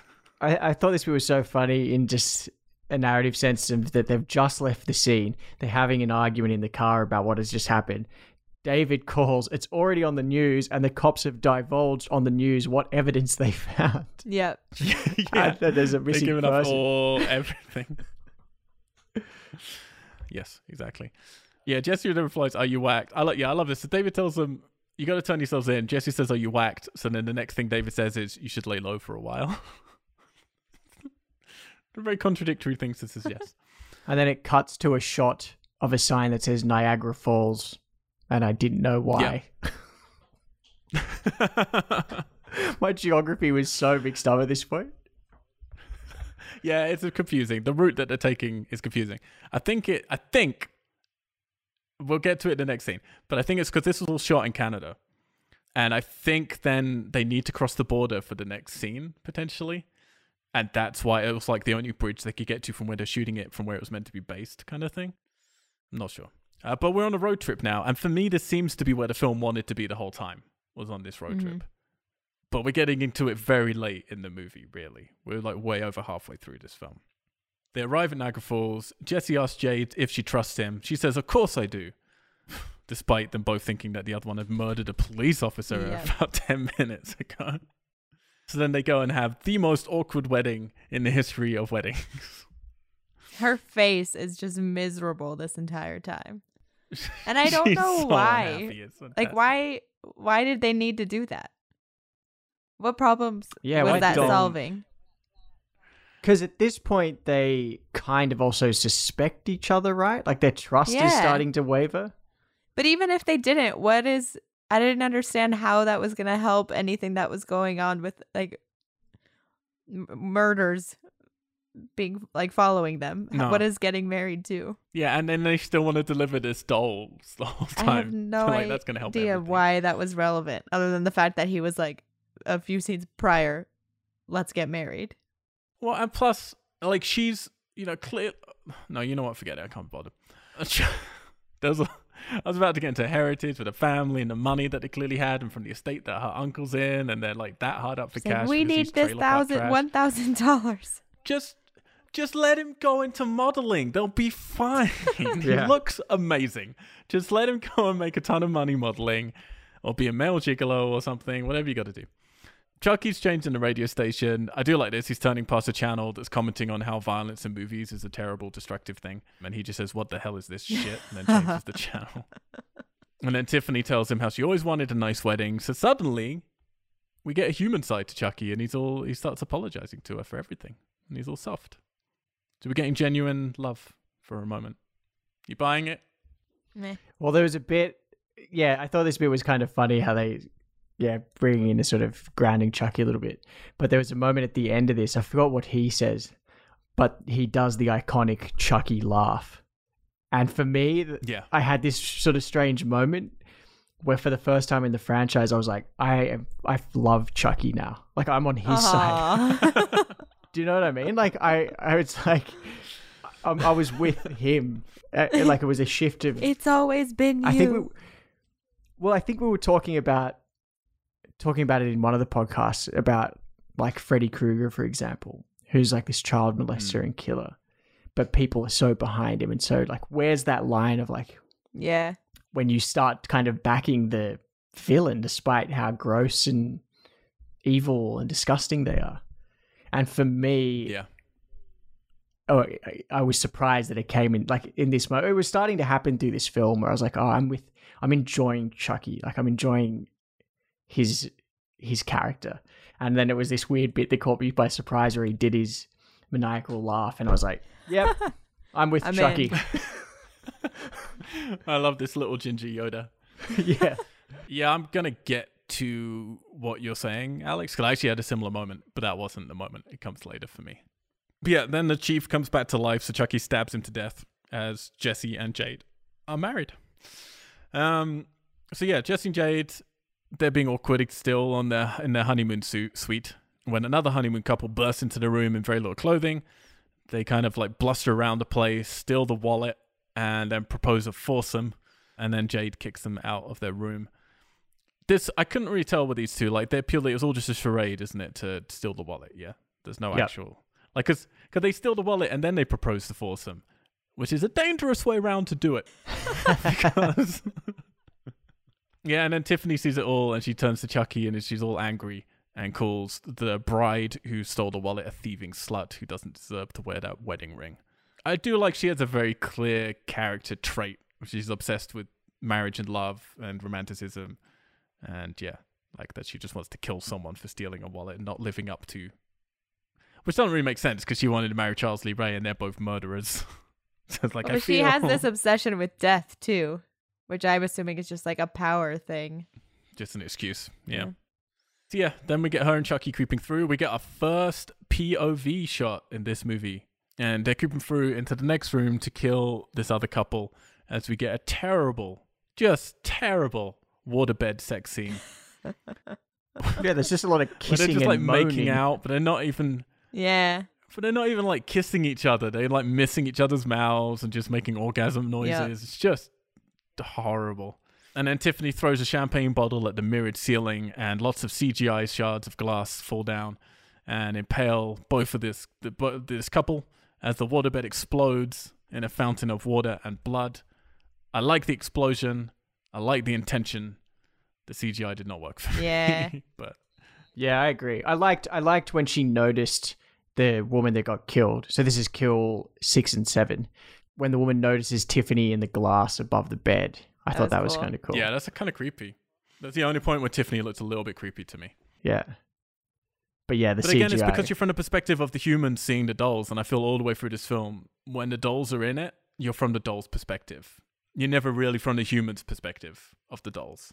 And this was that one time when you were, and it was much creepier for it. I found. So then Chucky just looks aghast and tells Tiffany that he loves her, and then proposes to her immediately. And then they get Team America on each other, and get jiggy jiggy. We get some Tiffany butt crack. Chucky says that he's all in proportion. yeah. He and then he says, I'm feeling like Pinocchio over here. He also said, I don't know about you, but I'm feeling like Pinocchio. I would hope she wasn't feeling like Pinocchio. Otherwise, there's some, lots of different things going on. Yeah, I, I, yeah, I watched an interview with Don Mancini where he was saying how this was his level. He didn't want to go full on sex in this. He thought the silhouettes was enough, and just getting her butt crack was enough. And if it went any further, then it went into full parody. And they were trying to toe that line between horror and parody. Whereas Team America, five years later or whatever, Yeah. would do full on mannequin sex. For me, it was still too far though. Yeah. For me, that's what I was going to say. I'm one of those rare people who loves Team America for about 10 minutes and then I get kind of bored. The joke wears thin pretty quick for me. And the same is true here for me. It's like, it doesn't, it's not making me laugh still. I don't know. But yeah. Ali's looking I- I wasn't. Yeah, I wasn't laughing. Laden and I were more in a state of shock. Just because we were like, that's not going to happen. There's no way. They were like, oh no, they're going for that. And so it was more of just like a holy shit. Maybe that is the thing because I know how far they're going to go with this series. Yeah, neither of us had ever see- had seen any of them. I've now seen the f- three leading up to it, but not like those don't suggest that this is going to Yeah. happen in the future. So this was this is definitely this a very thing, different this- vibe from the others.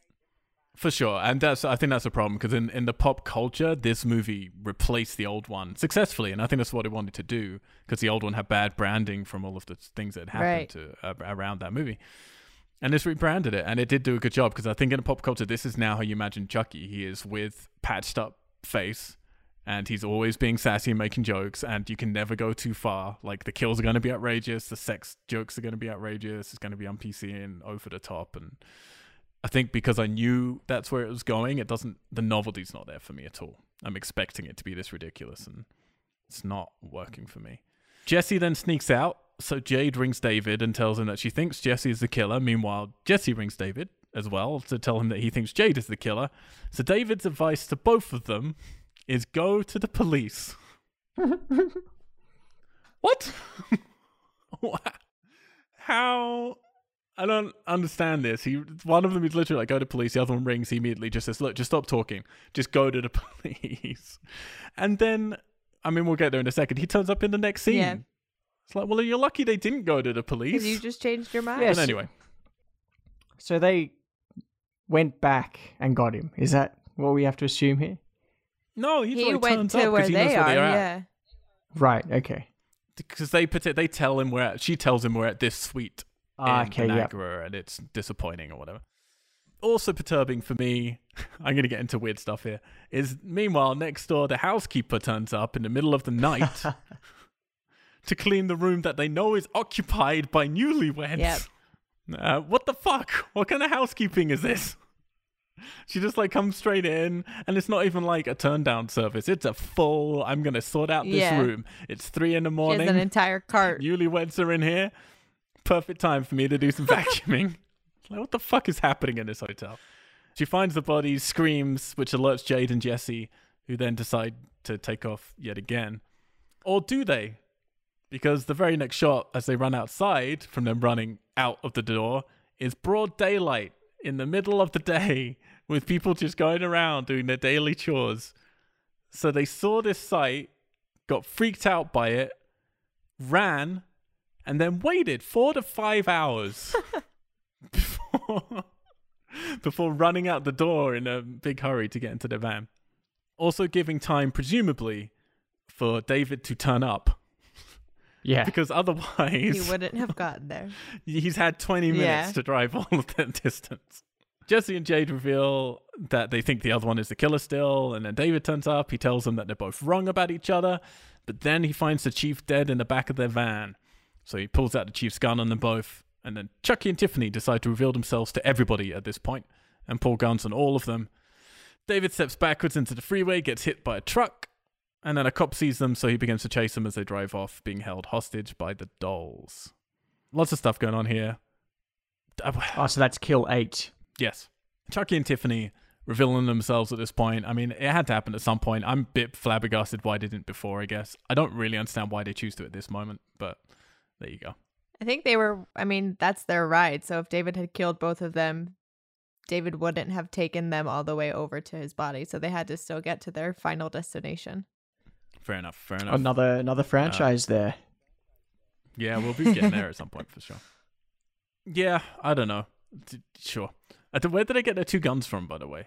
Yeah, I was wondering that as well. I don't know. Don't know either. They've just been stashing them. They've just been stashing them. Yeah, we get this David exploding into blood in the freeway. Kind of cool. Wasn't expecting that. Yeah, I kind of I'm feeling at this point that this, there's a world where I think this should be funny, where you got the two human leads who keep thinking the other ones like you know a big series of miscommunications, like classical comedy of errors kind of Yeah. thing. Like they're both thinking the other one's doing the thing, and it should be like fish called Wanda kind of humor. It it like with good actors and good writing, it could really work. And then at the same time, you got these two dolls who are there the whole time, and we're in on the joke as the audience. Mm-hmm. But it just doesn't. None of it's none of that's working for me, and a lot of it's just how bad the actors are. Like you have that bit where David's then snooping around. Like they're freaking out. They've just seen two more bodies murdered. They know everyone thinks that they've murdered these bodies. They think each other have murdered these Yeah. bodies. And then David starts smelling something bad, and Jesse just starts laughing. Goes, "Oh, I told you not to leave your dirty socks back there." It's like yeah. it's so weird. I, sh- I don't know. I just don't. And then Jesse adapts very quickly to Tiffany having possessed a doll, a girl that he knows, Yeah. a Yeah. neighbor, and possessed a doll. He's completely fine with it.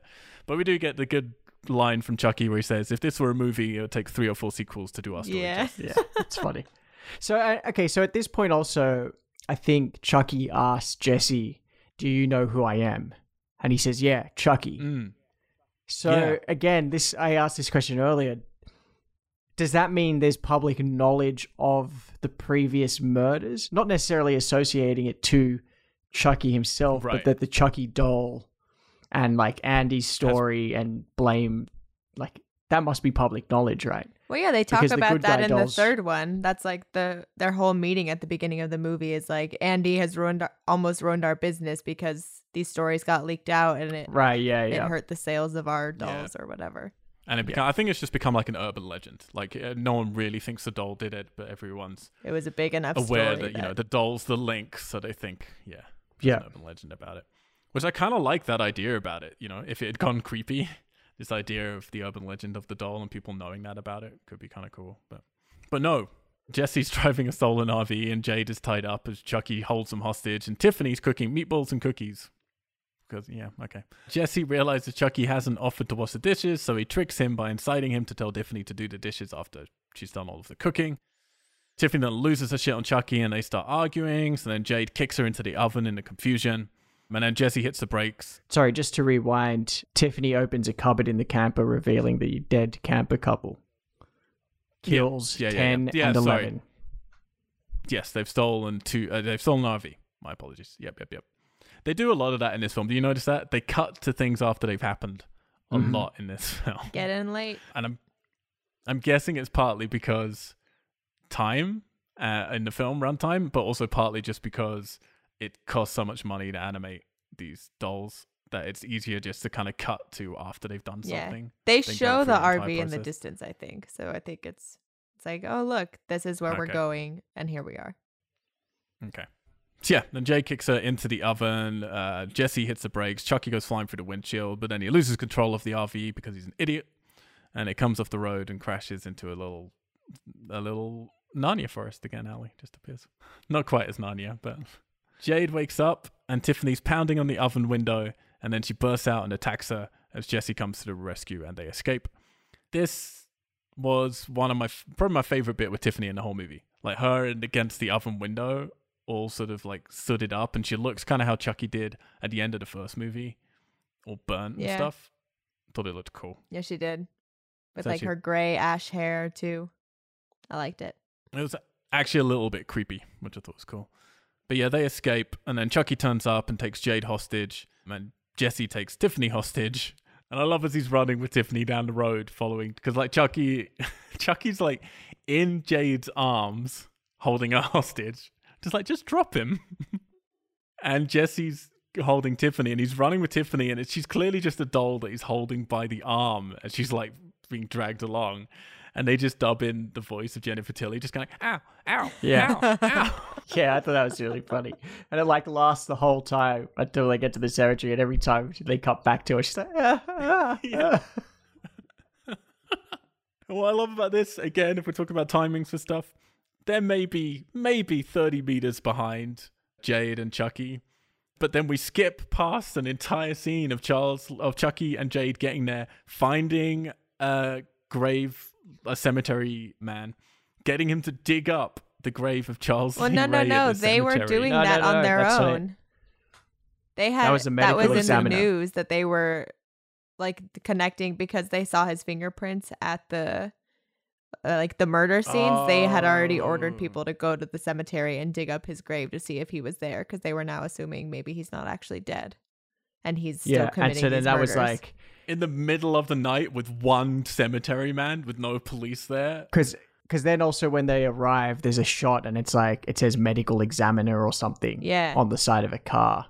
So they sent one guy out at like two in the morning to dig up a grave. It was it's it's crazy himself. fast. Like the size of the grave was like he dug like an entire square around the coffin, like way larger than it would need to be. And the fact that it was already done.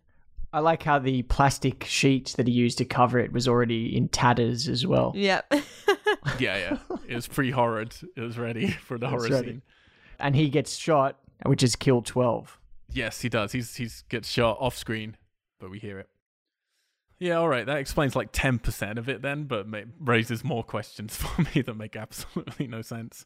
But all right, they just happen to get there at the exact second where he's finished digging up the grave on his own with no police escort. Fine. Uh, yeah, what are we doing? Where are we at? Blah blah blah blah blah blah. Yeah. So then Chucky kills the grave digger, and then he gets Jay to crawl down into the grave and get the amulet. We get to see Charles Lee Ray inside the coffin, just his skull and stuff, which is kind of cool. This big fuck off amulet, which is enormous. And the one good line for me from Katherine Heigl in the entire movie, yes. which is I'm trying, you fucking midget. I loved this. I ended up so I watched Logan on the movie instead of this because it was available through Southwest. And my favorite line from Logan is like at towards the beginning where he's like, "You leave me here alone with that fucking oh shit, don't leave me here alone with that fucking albino." And then I came home yes. and watched this, and Katherine's like, "I'm trying, you fucking midget," and I was like, "Man, this is great." I'm PC A on night both sides. yeah. Fantastic. yeah, it's the best she is in the movie. She really feels like she means it. I feel she's down in that grave going, God damn it, Julia Stiles doing 10 things I hate about you with Heath Ledger, and I'm in this grave. Yeah, uh, so this is the moment for me, Alex. Was like, I don't know who I care about, who I want to win. No idea. Other than I was like, I was thinking about it. I think, I think, I guess I want more Chucky films. I guess I want him to survive because I kind of want to see him again. So it was as close as I got to your moment of love for Chucky. Was me going, I really don't know what I'm hoping to happen here. I don't care about any of these people, but I do want more Chucky films. So I hope he's okay. Tiffany, I can do without. These two teenagers can't die quick enough, as far as I'm concerned. But yeah, so finally, Tiffany, Tiffany and Jesse, Jesse turn up. They do an exchange of hostages. Tiffany laments as she leaves Jesse, and we get her her turning again on a dime, really, saying like, "Why can't I ever get it on with the real good guys?" Nice little nod, and then tells Jade that she's a lucky girl. She's just all over the place, Tiffany. You know, like every sentence is different, which I get if she's meant to be a complete psychopath. yeah, she's but- definitely not emotionally stable. And then Chucky snarls at Tiffany, lets her fall to the ground as she goes for him to catch her. And he throws a knife at Jade as she's hugging Jesse.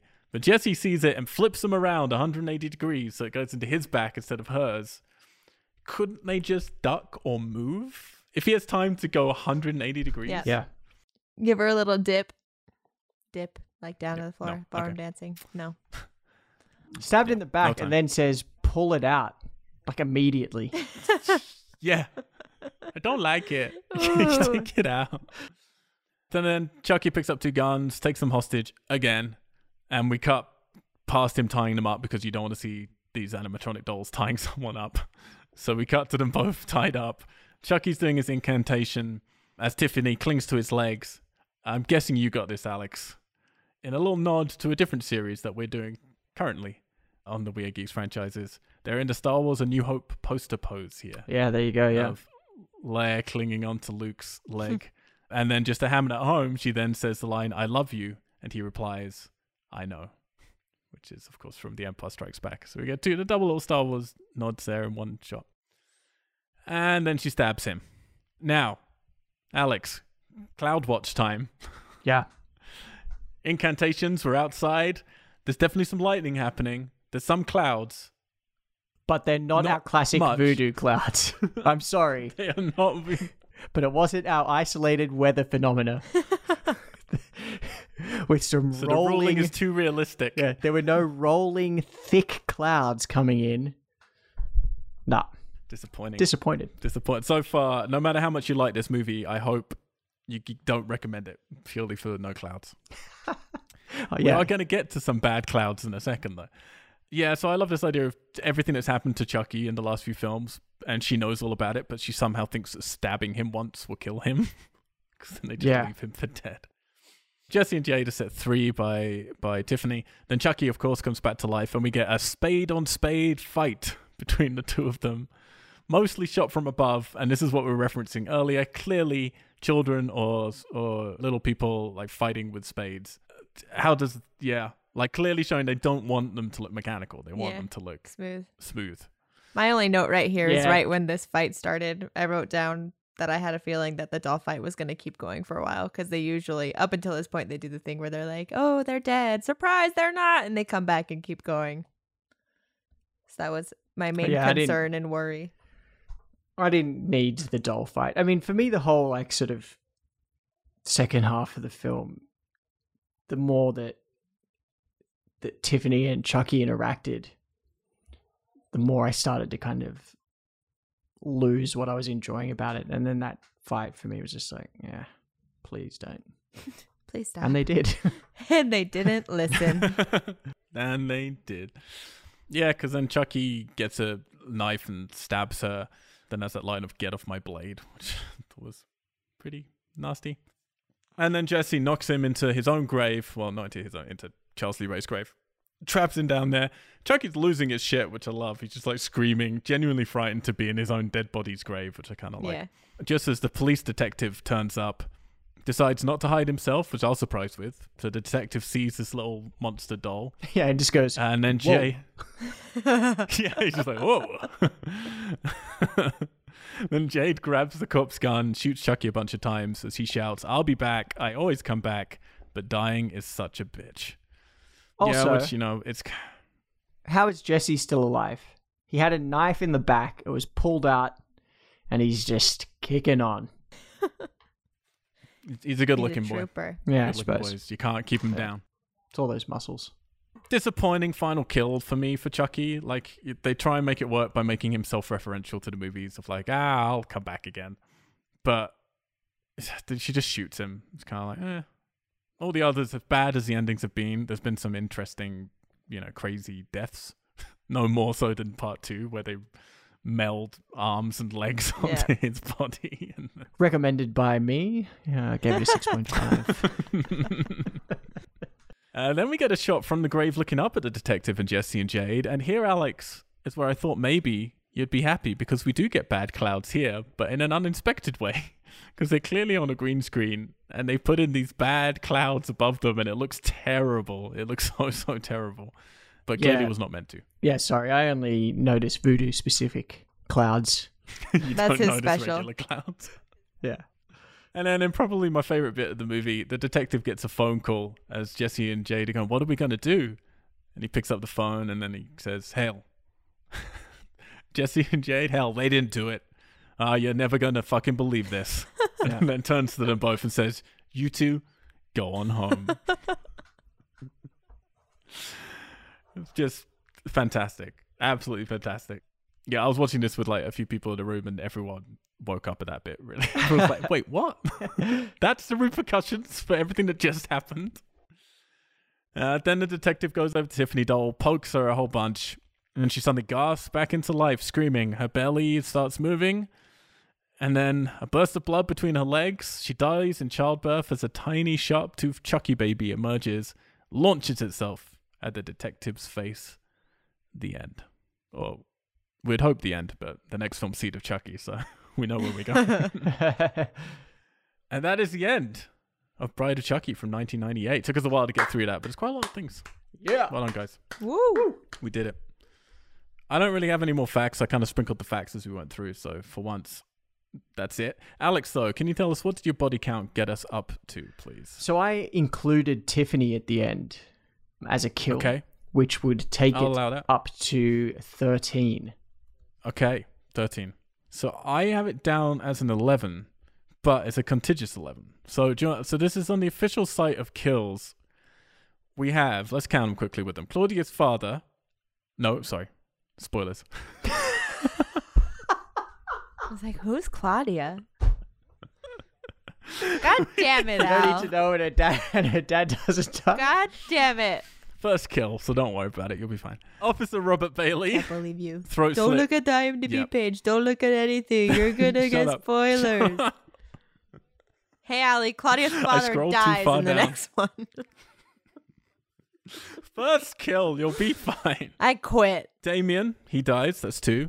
Yep. Then they have Tiffany technically when the TV's thrown into the bathtub. That's Yep. three. Do we count that or not? Yep. But her soul lives on. So do you die if your soul lives on? Oh, okay. Good point. Good point. I feel you only get to die once as a character. Okay, so let's series. pull that death back for sure. Two. like, all right. Officer Needle Nose Norton, he definitely dies. Chief Warren Kincaid, he definitely dies. Diane and Russ, they both die. Yep. That's six. Agreed? Yep. Six? Yep. We have David Plummons. He's ripped apart by the truck. He dies. We have Yep. an old man and an old woman in the RV. They Yep. both die. We're up to nine. We got the grave digger. That's 10. Then's when we get into the ones that make it hard to tell. So we have Tiffany, but we have to wait till sequels to know if we can count that one, I feel. We have Chucky. I don't think we can ever count a You Chucky. can never Yes. count Chucky. And then Lieutenant Preston, because he's attacked by the baby. I didn't. So you I don't don't actually see see him it. die. But with the next one, if they don't bring him back up, I would qualify him as a death. Because otherwise he would tell the tale. So, death pending. I think we only have I think we have ten confirmed kills with a potential twelve if Tiffany and Lieutenant Preston are dead. I can accept that. But we can't tell until Seed of Chucky. Still more kills than the previous films though. So we're ranking it up. Okay, so who should we go with first? We want to know did you like the movie? Any final thoughts? Do you recommend it to people? And finally, what do you want to happen next? Let's start with Alex. yeah, so this film, like going back over it now after having just watched it, it actually, I, I sort of got to this feeling at the end. It actually feels like a complete reboot of the series. Obviously, we've got the title change. It's been eight years. It's not about the whole Andy story anymore. So it kind of feels fresh in a way. It feels different than all the ones we've seen so far. For me, as I said at the start, I immediately liked the tone and feel because it felt like I just identified it as a 90s slasher as soon as the as soon as it started. And that's when I started going to see horror films at the cinema. So I was like, yeah, cool. I'm on I'm on board just for that. And I loved the nods to all these like classic iconic horror villains. And yeah, and like we sort of said, the audacity of Chucky's creators to be like, he belongs in this elite class of horror villains. Another thing I really liked, so like at the start when he's getting stitched back together, which looked cool, and we had the Rob Zombie soundtrack. And I liked that throughout there was kind of this sort of undercurrent and subtext of alternative and subcultures, like with the whole goth thing, the stoners at the park, and then also then playing into like the the teenagers' disdain of or, or like the, the the uncle being an authoritative figure and like being against that. Like I I, liked that there was that sort of subtext brewing underneath of like fuck authority and just being about like being about people being alternative and weird and whatever. Like I thought that was kind of an interesting thing to kind of brush it with, I guess. Chucky looked awesome. I love the new look. The animatronics is so much more nuanced and interesting and dynamic. There was like really cool movements of his eyes and reactions to things, and he didn't just look angry all the time.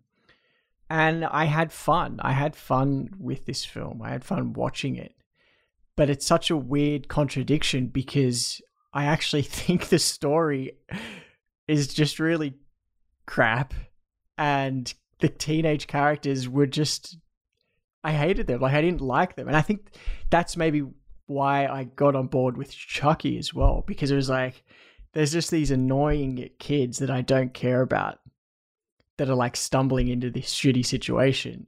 And I want Chucky to come out on top of this cuz he's he's he's funny, he's an asshole, he's gross and he's cartoonish, I guess, and we know where I sit with cartoonish horror villains.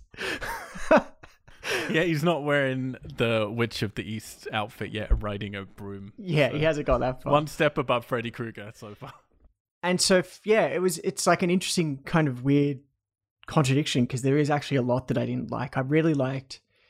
I actually liked the sort of first half of the film and the kind of build up, and like Chucky's being reformed, and then the dynamic with Tiffany when she was still human but then after her death and when they set out on this journey, I just started to get less interested. Like less I really didn't like the dynamic so much between Tiffany and the Tiffany doll and Chucky. As I said, I didn't care about Katherine Heigl's character and the guy playing Jesse. Like I just yeah, I wasn't on board with them. I didn't feel any sense of tension or anxiety for for what their their situation that they were in. I just didn't care.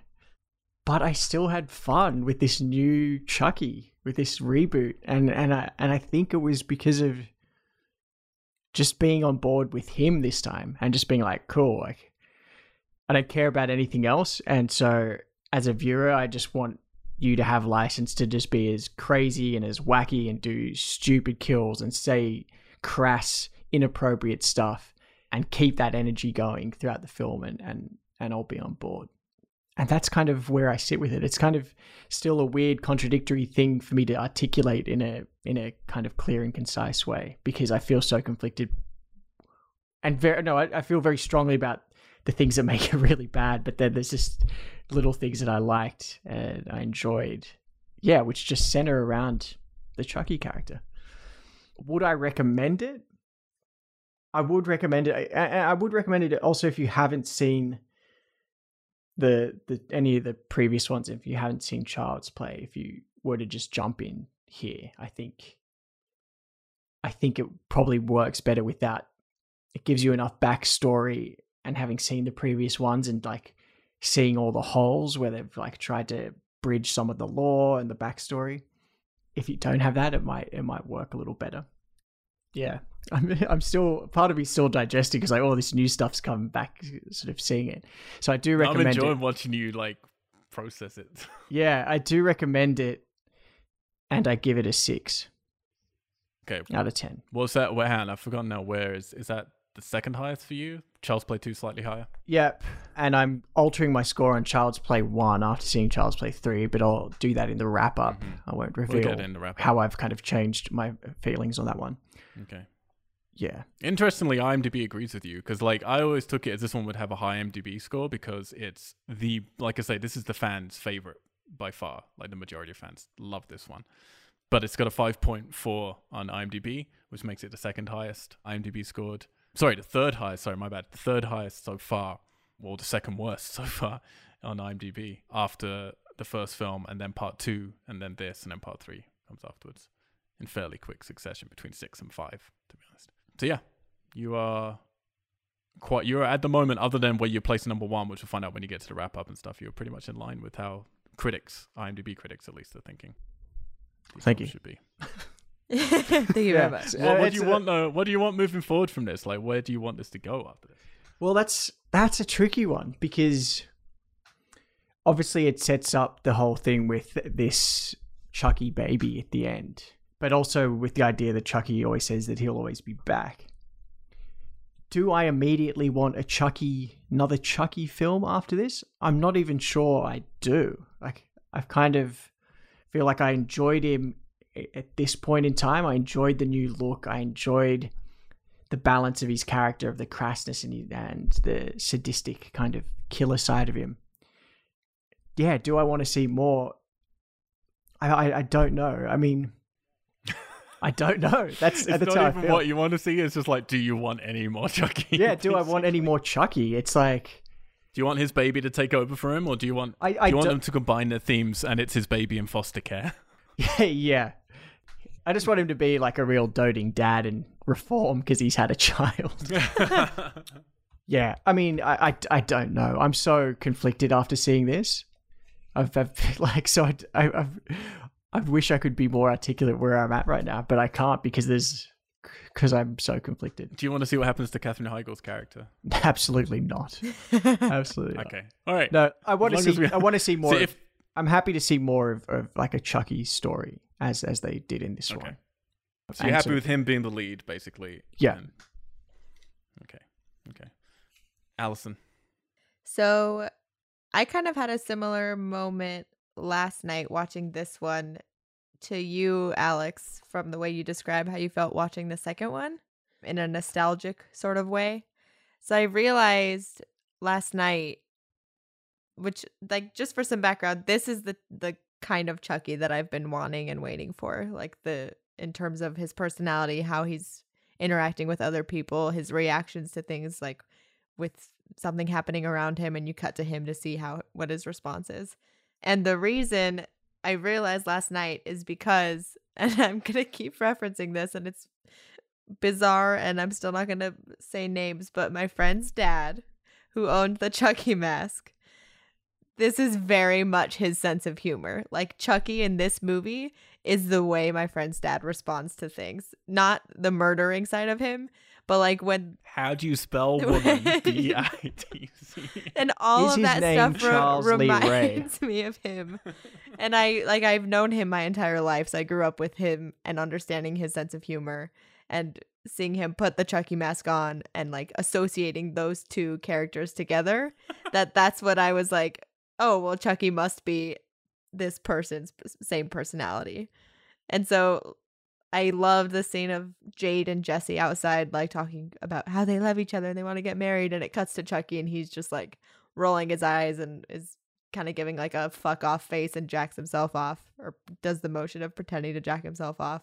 Like that kind of reaction where he's just like, this is fucking annoying. This is stupid. That's what I love. And that's what I've been waiting for. where he's just like not having it with anybody around him wow. and from i think you're right like the the bitch scene the bitch scene and quote didn't bother me just because like he's they have just referenced that he's a little baby doll and he's locked up in a cage and he's playing with a child's toy so it just it feels less scary that he's like obviously he's pissed and he's locked up and he can't do anything right now so of course he's going to call the woman the bitch because she put him in there right now. So that didn't bother me. I agree with you alex. The plot the overall narrative a lot of it they rewrite a lot of rules which don't make sense.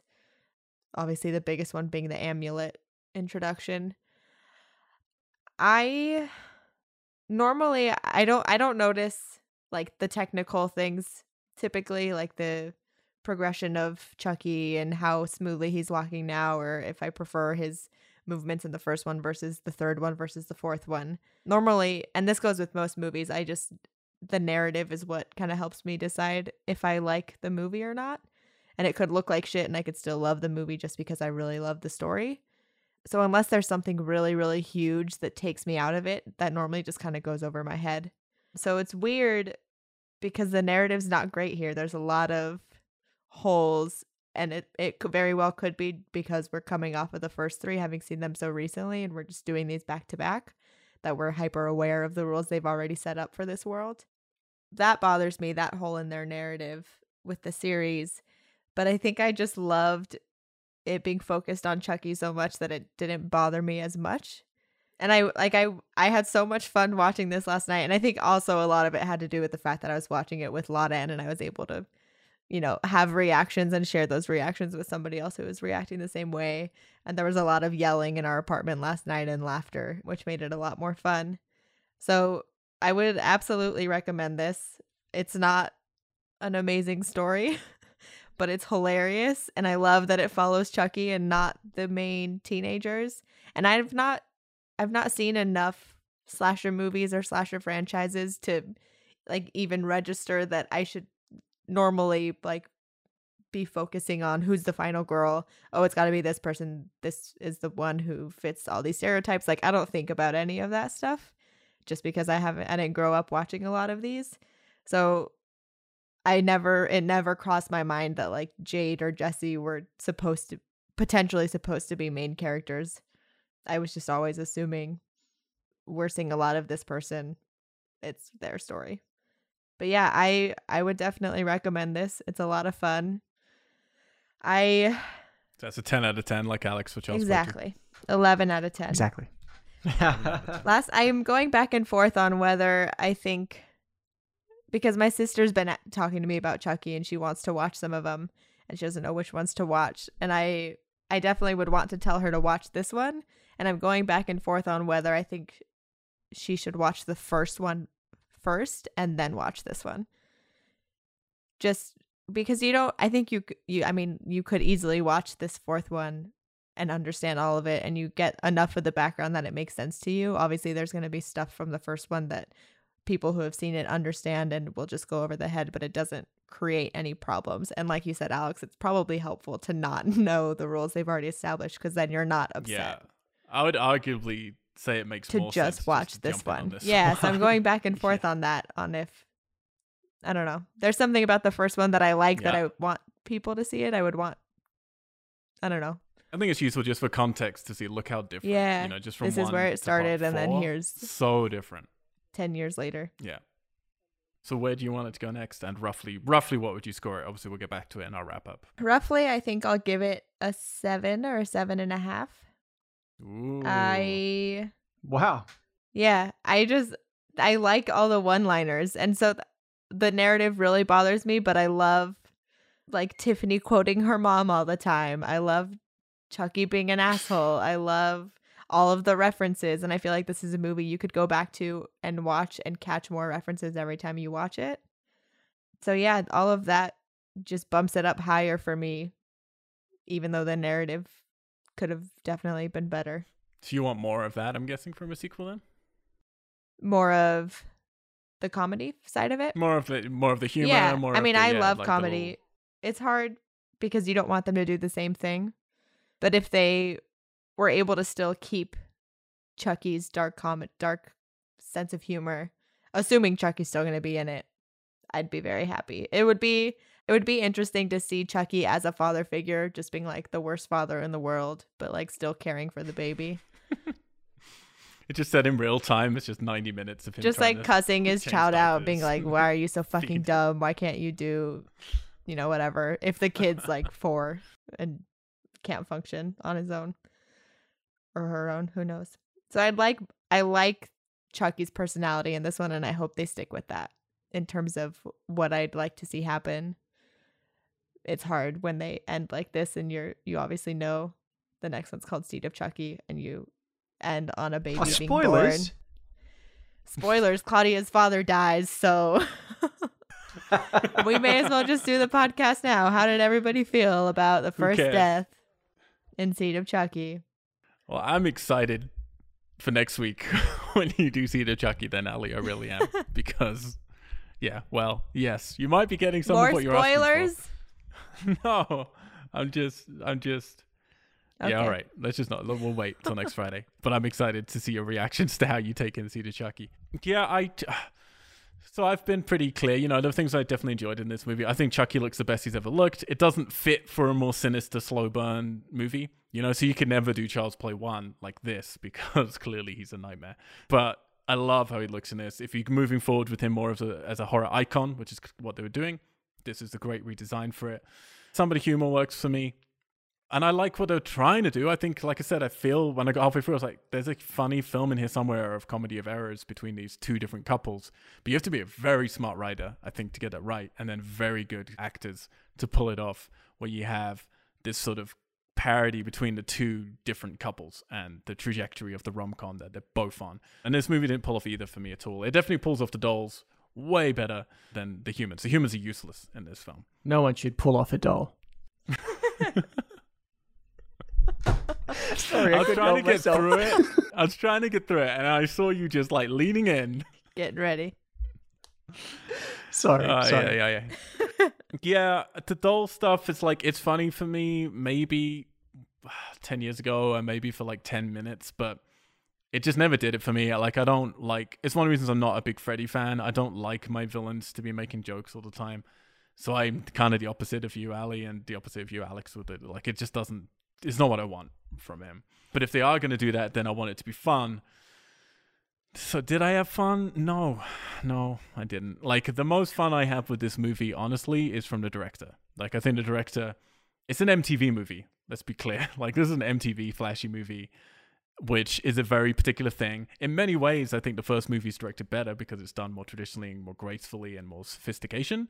This is a showy MTV movie, but that's cool in its own way. It's less cool now than that was in 1998 because I remember being quite impressed at the time with how it was shot. There are still shots in here which work, and he does ambitious stuff, and I want to see more of that for sure. I think these are films where you could do some fun stuff with cameras, putting it in weird places, because unlike any other horror series, well, that's untrue. Puppet Master and stuff, I'm guessing, do the same.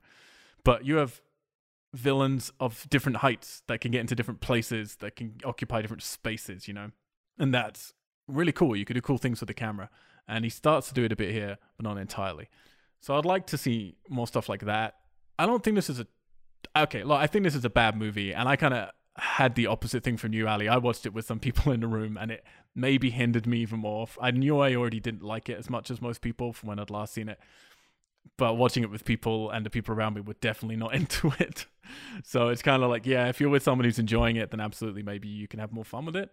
I do think it's a bad movie at its core, but that doesn't mean you can't have loads of fun. There's loads of bad movies that are lots of fun. And I think it's humor, so it's subjective. And if you're into this kind of humor, then you'll probably have some fun there, you know, here and there, and be able to override what you both have been able to, which is, yeah, bad story, bad human elements, and all that stuff. Just concentrate on that dull fun because it's there, like it is. For me, it's just not a humor that works. It maybe made me chuckle twice like I say, my favorite bit that's still like I'm smiling just thinking about it is him drinking out the fishbowl. like that's that does it for me more than anything else. It's kind of said. No, I'm not gonna. I can't recommend it to people.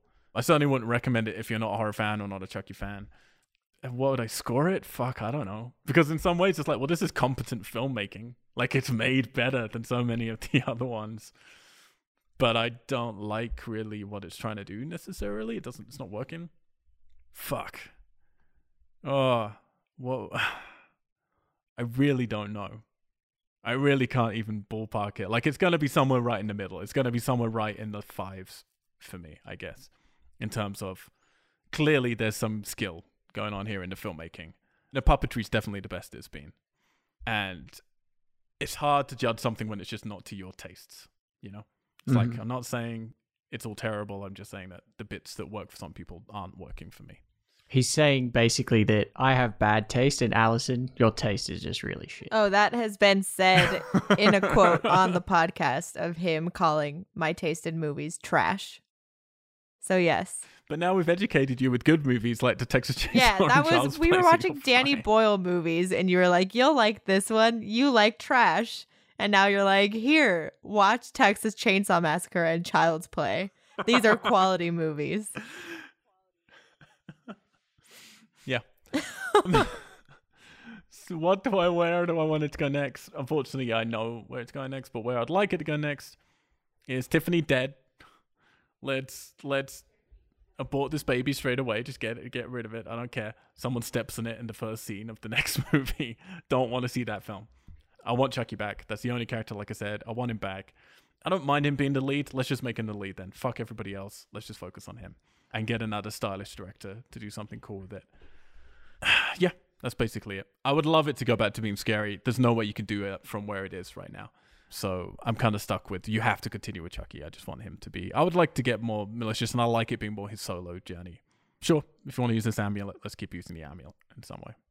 But we will get to all of that then next Friday when we're back for Seed of Chucky. It took them six more years until they made a sequel to this movie, and it is renowned as one of the most controversial horror sequels. We'll get to that. Yeah. You can head over to wearegeeks.com to check out all of our podcasts. Every single Friday, we put up one of these horror franchises. We've done Friday 13th, A Nightmare on Elm Street. We've done Invasion of the Body Snatchers. We're going to be doing some other ones in 2018. Well, we just did Texas Chainsaw Massacre, I should say. And we do occasionally non horror ones. We've done Danny Boyle. We're doing Star Wars right now and the lead up to Last Jedi. You can also check out our topical podcasts that go up almost every single Tuesday, where we cover games and movies and just what's happening that week, what we're playing, what we're watching, news, reviews, things like that. You can also go to wearegeeks.com to then email us, or if you don't want to, you can just type in mail at wearegeeks.com. Mail at wearegeeks.com. Send us your comments, let us know any series that you want us to cover, any advice, anything that you disagree with in our reviews. And really, really, what helps us out is if you go to wearegeeks.com and branch over to iTunes, then you can subscribe to us and you can leave us a star rating. It makes a huge difference. I don't think people realize that. Making doing the star rating changes things on iTunes for us. It gets you in front of more people. It allows us to keep doing this more often because we do this for free. We're never going to do advertising. We would really appreciate it if you could help us out just by taking that 30 seconds to go and do that for us. Also, if you're on WeAreGeeks.com, you can branch out to our publisher, we are Tessellate.com, a film production company run out of London, LA, and Tokyo, where we're making our first feature film right now called Starfish. And you can learn all about that on our social medias and also on our personal social medias and our weekly podcast. I am Mr. Al White on all the social medias and also on the Xbox. Allison. What? Did you? Oh, Allison. I heard Watson, and I was like, "What, Katie?" No, no. just good. Just more pregnant pauses at the end of it. That's good. you can find me on Instagram if you'd like. My username is Ali Sue. Alexander. Find me on Twitter and Instagram at Alexander Chard. Nice and easy. Tell me your thoughts on Chuck Air. Peace. Bye. Gigs.